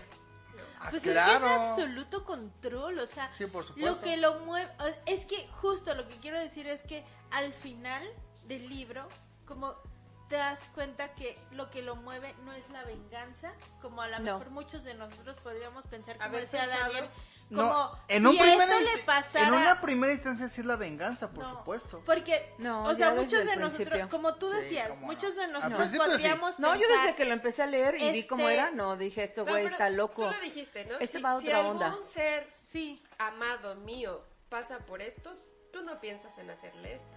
Tú piensas en llegar y decir, bye. venganza No. es venga, o sea, Ven- sí, venganza es en voy A ver, términos. quiero hablar de esto. Es en otros términos. Si alguien me roba, yo pensaría sádicamente, le corto la mano, man, este, Ajá, pero es. Pero es inmediato. inmediato. Ajá. Pensar en o sea, Es así, no, fue. no vas a estar Exacto. sosteniendo una Ajá. relación con esa persona. Pensar en justicia por y venganza es años. distinto. Ajá. ¿Qué, qué hará yo si me Sí. pasara esto? Y entiendes que no Ajá. es ni venganza ni justicia. Muchas veces, aunque aquí sí tenía los medios y todo, Sí, y a lo mejor ajá, se, se puede mencionó, escuchar un no, poco no, mal, no. pero cuando estás con un nivel a lo mejor de rencor o sed de venganza o de justicia, te mueves porque te mueves. Él era, pero- nar- él era pero no narcisista y sádico a esto. huevo. No pero haces no es esto, esto. ¿no? O sea, te mueves para buscar la justicia o te mueves para... Mames, todos, todos sabemos aquí que aquí se vale madre, no mames. Pero lo Pero, por eso, por eso estamos Pero hablando de dice justicia por propia mano. O sea, Ah. te mueves, Ajá. te mueves porque tú quieres No que mames. para ti sea justicia Sacas a- o lo que para ti Sacas sea a tus venganza. compas que sabes que dices tú, mira, tú conoces a uno que conoce a uno y, que, y pueden hacerlo y dices, vas a acabarlo. Y esto me remite mucho a una de las películas eh, asiáticas, es la trilogía de la, de la venganza de señora y señor, venganza y Old Ah, Boy. sí. Es un pedo de venganza sistemática. Han leído la, la novela y a lo El mejor ya vieron, ya Sí, vieron el el... final cambia. Yo no me acuerdo, ya la El vi, final es mejor en la película, creo, yo desde mi punto de vista. Síndrome es de un poco más optimista La- en la sí. película. Es un poco más optimista. Pero justamente Gracias, en contraposición como la piel que habito, como pensar, como pensar todos actos de venganza, ¿no? La piel que habito y señora y señor venganza, este libro lo que muestra es la capacidad de control, el control sobre la hija. Yo ya no puedo tener eh, reciprocidad de lo que quiero por mi hija, la abandono. Yo soy médico cirujano y puedo cambiarle el sexo a una persona, lo hago. No me cuestiona siquiera Es un dios. Generar un proceso de dependencia de este güey conmigo, lo hago. Un proceso de poder. Y ese güey lo único que quería era poder. Y somos personas reactivas ante esto, ¿no? Sí, a huevo, Pero, pero hay... Daniel preguntaba o planteaba hace rato, hace un buen rato, ¿no? Este, si la violencia se justifica. Eh, Yo creo que sí. Yo creo que nunca se No. justifica. Si eres capaz de, Bueno, no. de, de- de estallar No en es violencia o no, no es es justificar. Es, Es violencia. Espera, tienes razón, no es dis- justificar, no es la palabra. Pero es distinto, ¿no? Es distinto. Yo creo que nunca se justifica. es Yo creo que es distinto si tú- equitativa. No, No no, creo. existe Para eso. mí es Pero esto de aquí, esto de aquí, con todo este contexto de esta novela, es. Pues no. No, No, no es para nada justificable. O sea, la novela es buena en el sentido que tiene varios Sí. plot twists, ¿no? O sea, sí, o sea, varios tiros de, de giros de tuerca. Ajá, sí, sí, sí. O sea, varios. Varios giros en, Ajá, la, sí. en la te- historia. Te, te va, te va enganchando, te va enganchando. No es difícil de leer.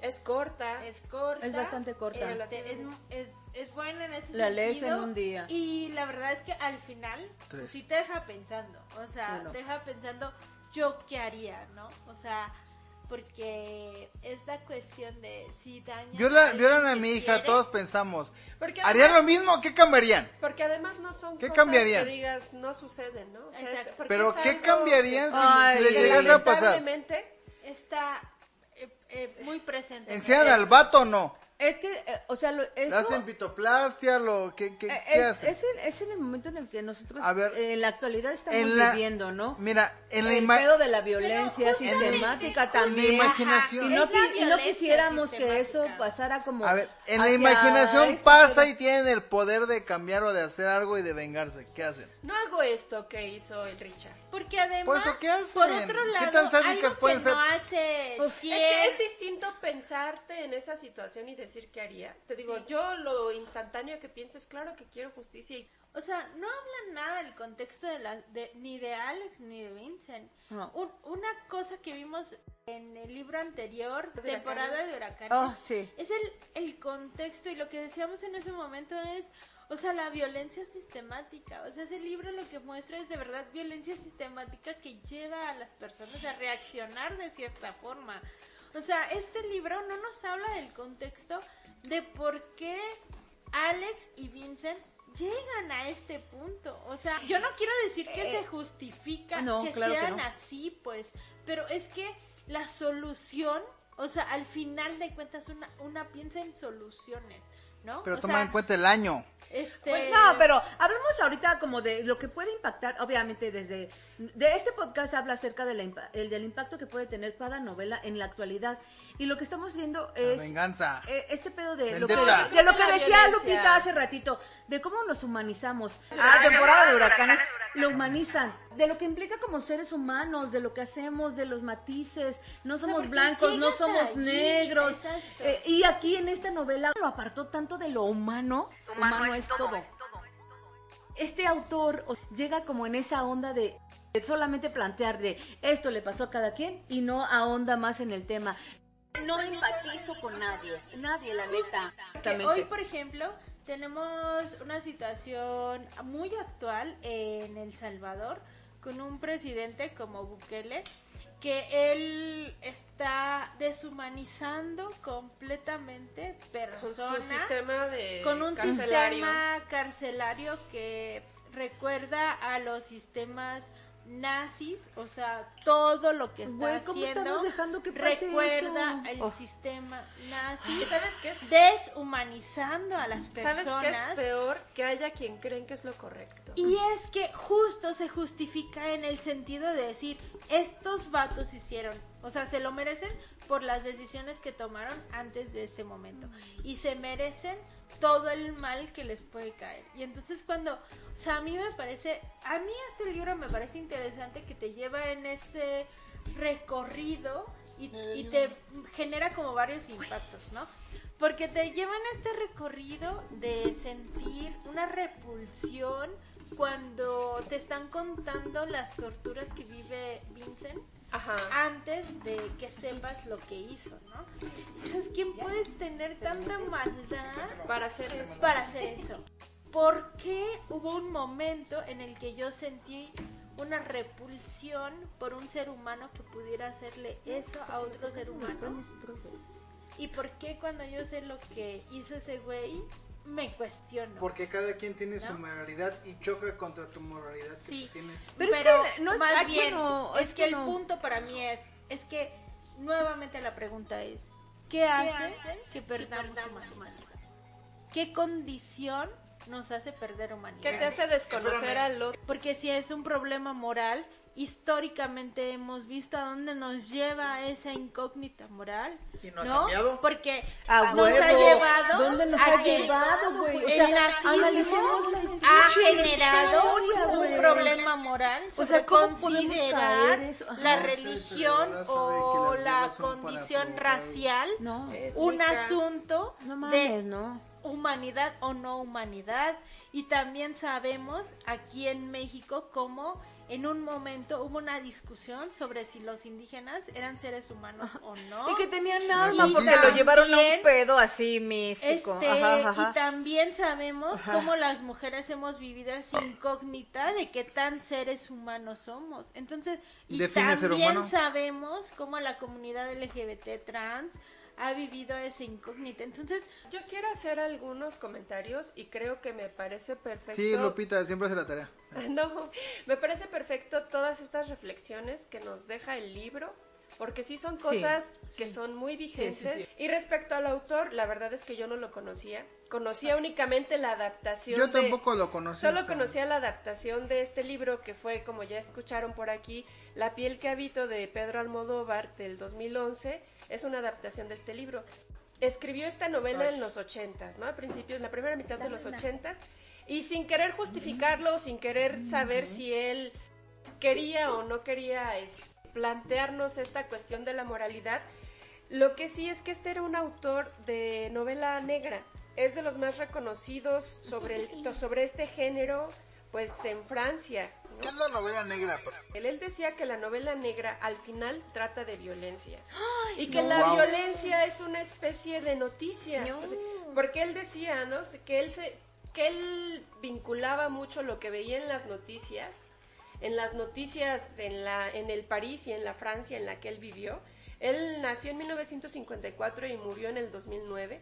Eh, nunca encontré cuál fue la causa de su muerte, pero murió de 55 años. Nunca encontré Mi el vida es una novela negra, vale, madre. Pero también lo que podemos ver es que pues sus... él, No tuvieras tanta suerte. él en sus personajes, ya ven que hay eso de que hay algunos de que pues quedan bien o son, son los que salen mejor parados dentro de las historias. Él no, él siempre había uno o había varios a los que dejaba peor parados todavía, ¿no? Él tra- precisamente con la, sádico. con la novela negra trataba de mostrar lo peor, toda esta violencia. Y él decía que principalmente... ¿Este autor? Este autor se basaba en lo que veía en las noticias. Por ahí hay algunas personas que hablan un poco de él y dicen que él lo que trataba de reflejar era todo eso de lo que no se hablaba en la Francia de sus tiempos. Un país de primer mundo, de Europa, con, pues ya saben, ¿no? La capital de la moda. Hoy en día en de protestas, la cultura, cierto. París, sí. Pero él mostraba que también sucedían todas estas cosas en esa Francia y en ese París de esa época.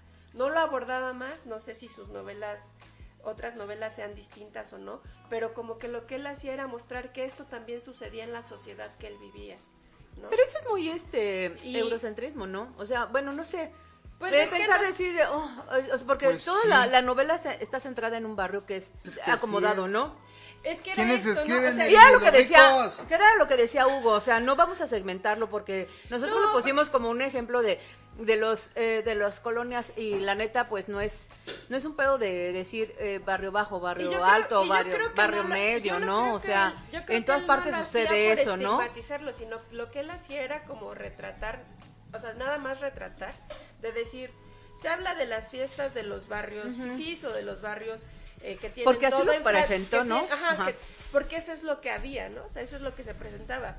Pero también Francia presenta estas situaciones. Los barrios marginales, los barrios eh, alejados, los barrios a los que no llega el agua, a los que no llega la luz. Y creo que esto da un poco del contexto que decía Miriam. No sabemos cuál era la violencia sistemática que tenían que vivir los personajes que nos pintan como los delincuentes y los abusivos, pero pues era esto lo que había de trasfondo, ¿no? O sea, para, Sí, para sí, que sí, se sostuviera esa Francia, ese París... eh, Oloroso. es- ese, ese París turístico, idílico, ¿no? Que Sí, todo bueno. mundo sueña con visitar o conocer. que se- existe Pues hasta la e- actualidad, ¿no? existía también este París donde están los migrantes que son marginados, que no tienen, servicios, ¿no? que no tienen Paris servicios Hilton, ¿no? básicos. Paris Hilton, claro. Yo sé de eso. Bueno, Vi videos. TikToks. Los shorts de YouTube. Y era lo que él hacía, ¿no? O sea, como decir, esto también pasa. Pero efectivamente no lo aborda de la misma manera que lo aborda Fernanda Melchor de la obra que vimos así de, anteriormente. donde cae mucha agua. Pero aquí quien es el sádico y para mí el que queda peor parado es el protagonista. Y es un médico renombrado y es un médico que aparentemente lo tiene todo. Ah, También es muy elitista, güey, porque aparte lo marca como un pedo de Pues el- dentro de mi venganza, o sea, la neta, o sea, mi venganza es que lo ven yo desde que leí la obra dije, güey, este vato tiene una posición económica muy alta, muy muy alta. Y entonces sus crímenes son diferentes a los de las personas que somos de posición muy, muy baja. Entonces, Visibiliza su cuestión crímenes- económica, güey. Nuestros crímenes son más Ellos austeros. ¿Qué hace un güey con un chingo de dinero? ¿Y qué hace a unos vatos Ajá. sin privilegios? Que, que creo que lo retrata con estos güeyes de que roban, ¿no? El, el- el Exacto, Alex y el. Vincent. Pero ves cómo es la diferencia de un criminal que es, bueno, de un pedo de sociópata Y- y como o dice psicópata, Lupita, o de sea, que al tenga dinero y Ellos, y ellos, ellos mismos dijeron, nos habíamos metidos en pedos, pero nunca había habido consecuencias. O sea, al final de cuentas, am- en ambos casos es una cuestión de poder. Bueno, ¿se lo merecían o no? Pero como tú dices, no. No se lo merecían. Como tú dices, Neri, es un asunto ¿Qué de, merecían entonces? este recursos. Y, O y, sea, por porque ambos demuestran un asunto de poder. Y, por ejemplo, también aquí es, es una cosa que decía, ¿no? No sé si sea en otra de las novelas, pero en alguno de los blogs que vi de alguien que habla sobre este autor decía, es que él decía, en las noticias todo el tiempo es violencia, ¿no? Dice, por ejemplo, vemos las noticias sobre lo que hay de, de prostitución infantil en países del sudeste asiático y todo eso. ¿Quiénes son los que van? Son gente que tiene dinero. Y solamente se habla del turismo, pero no se dice que es un turismo sexual. Y Es- mucho menos se exacto, dice que es otro un tu- turismo. Ni tampoco se dice que es un turismo de abuso infantil. Dice, Ni pero- de quiénes. Ni de quiénes, pero ahí está. Y ¿no? aparte el Y, turismo. y ay, es no, no, desgraciadamente, pero sí funciona en el mundo en el que vivimos. No, sí delinquen de diferentes Dinero. maneras dependiendo del poder adquisitivo. Qué horror, la ¿no? neta. Y está horrible. Sí, sí, Está sí, horrible. Y eso también merecería castigo, justicia, venganza, lo que se pueda. Sí a este autor que él se basaba en lo que en lo que había visto porque él él fue terapeuta ocupacional, o sea, trabajó en en algún ¿Terapeuta hospital. psicólogo? No, terapeuta ocupacional es como fisioterapeuta. Él, él era filósofo, pero después de un accidente automovilístico... Dejó de ser filósofo. de, una- de un accidente automovilístico pues, en el que él necesitaba rehabilitación, pues decidió también estudiar este, Oh, esto, sí, como fisioterapeuta. Huesero. Gana mental la madre todos los oficios. No, es Está diferente, chido. diferente terapeuta ocupacional y fisioterapeuta, porque sí necesitan como más Terapeuta conocer- ocupación. No, no estoy ocupado, te atiendo. más Estoy allá de los ocupado, huesos, ¿no? Y entonces muchas de las cosas que él mostraba en sus obras era de lo que veía, porque también esa es otra cosa, ¿no? O sea, lo que se ve en este No se tip- juzga. No, lo que se ve en este Dijera Juanga, ¿no? Ojo de loca. lo que él veía en estos centros de rehabilitación o en estos centros de terapia, ¿no? Yo sí soy, yo sí soy de esa No, idea, pero ustedes no, no. mame, no. Yo sí soy ojo por ojo, diente por diente. Yo soy de esa idea. Yo O sea, muy estamos aquí hablando. Pues, pero Ya nos peleamos no así del chonguito. esto Cada quien. Del no ojo por ojo. ¿Fue justicia o venganza? Nosotros decimos que no fue ojo por ojo. O sea, esto fue la justificación de un tipo que quería hacer todo, el- todo lo que ya traía acá. Sí, para mí definitivamente tiene que ver con una perversión previa Obvio. y Ajá. solamente se desató con un buen pretexto para hacer ¿Tú lo harías? O sea, sí entiendo que tuvo un daño, pero... Violaron a su hija y él O vio. sea, güey, pero qué te... Claro. o sea, Pero cuánto pinche le importó su hija que al final de cuentas la abandonó. Es que ya O sea, Dios Ay, mío, no, ahí. No, No, es no. Porque Es en el mismo. Porque si tu hija es tu bandera de lo que estás haciendo, de estoy haciendo esto por venganza, por justicia. Fue un permiso sádico. No mames, hubiera tenido a su niña ahí en su casa con todos los medios que tuvo para mantener a la a pinche pedo de No Vámonos, vamos así a contratar No. un médico, vamos a estar contigo así, no mames. No. Contratar a No. una enfermera, de Yo les quiero Sí, decir a huevo una que cosa. sí. Ay, no fui al. ¿cierto?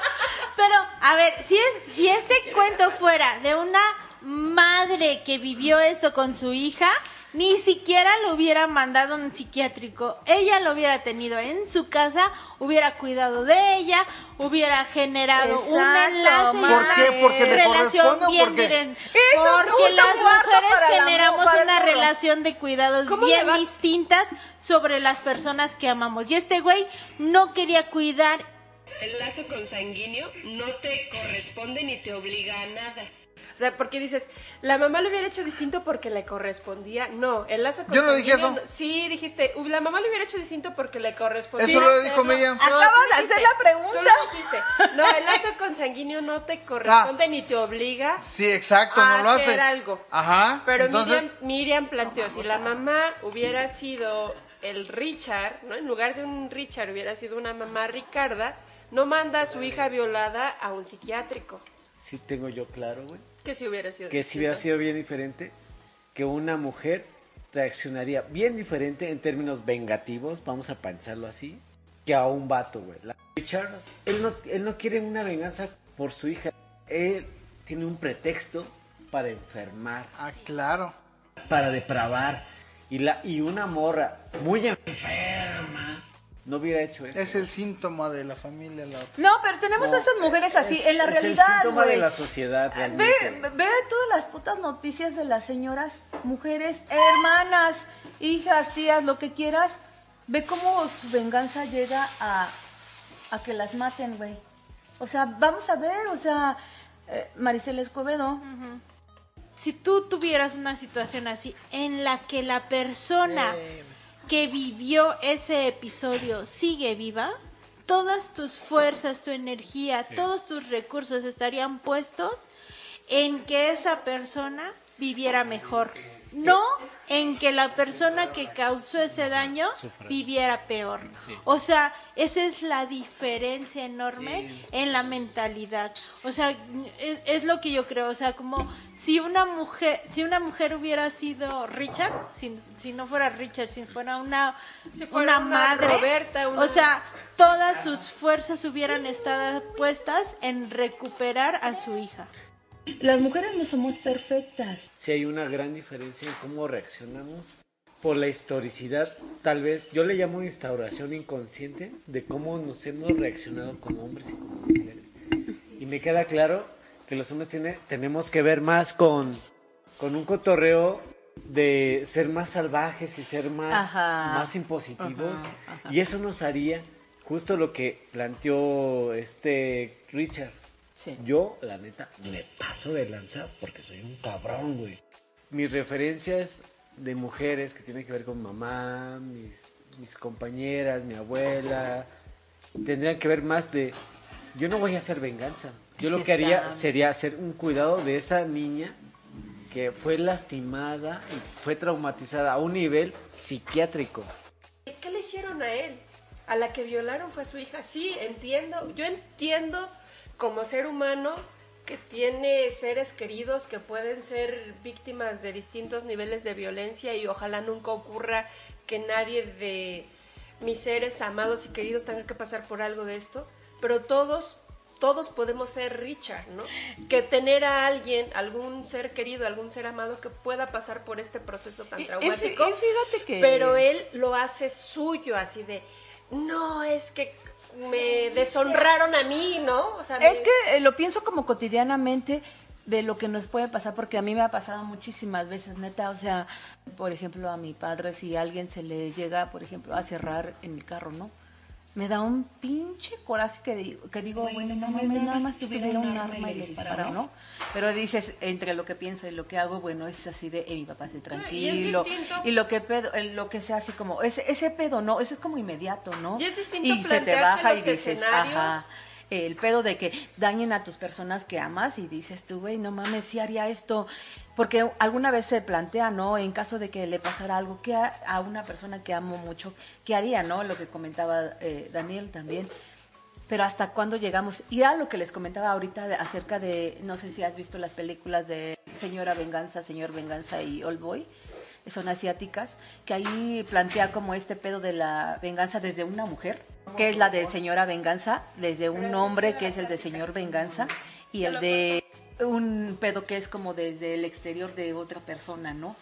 Que es un poco planteamiento así, a su hermana le hacen eh, lo mismo, ¿no? La violan y entonces ese güey hace algo muy similar, similar a esto, que habla acerca de las diferentes perspectivas de la, ver- de la venganza, ¿no? ¿Por qué era que lo haremos distinto las mujeres? Obviamente no todas las mujeres reaccionaríamos como Miriam dijo que reaccionaríamos, pero también estoy de acuerdo con Hugo, ¿no? Un gran porcentaje de las mujeres reaccionaría a mi atención, mis cuidados, mi energía va a ir hacia cuidar, proteger, a tratar de apoyar lo más que pueda a la persona que fue víctima en una situación como la del libro, ¿no? De una violación. La venganza no es buena, mata el alma y la envenena. Bueno, hasta aquí queda la cata literaria. Es un placer haber estado con ustedes. Nos vemos la próxima. Hasta luego.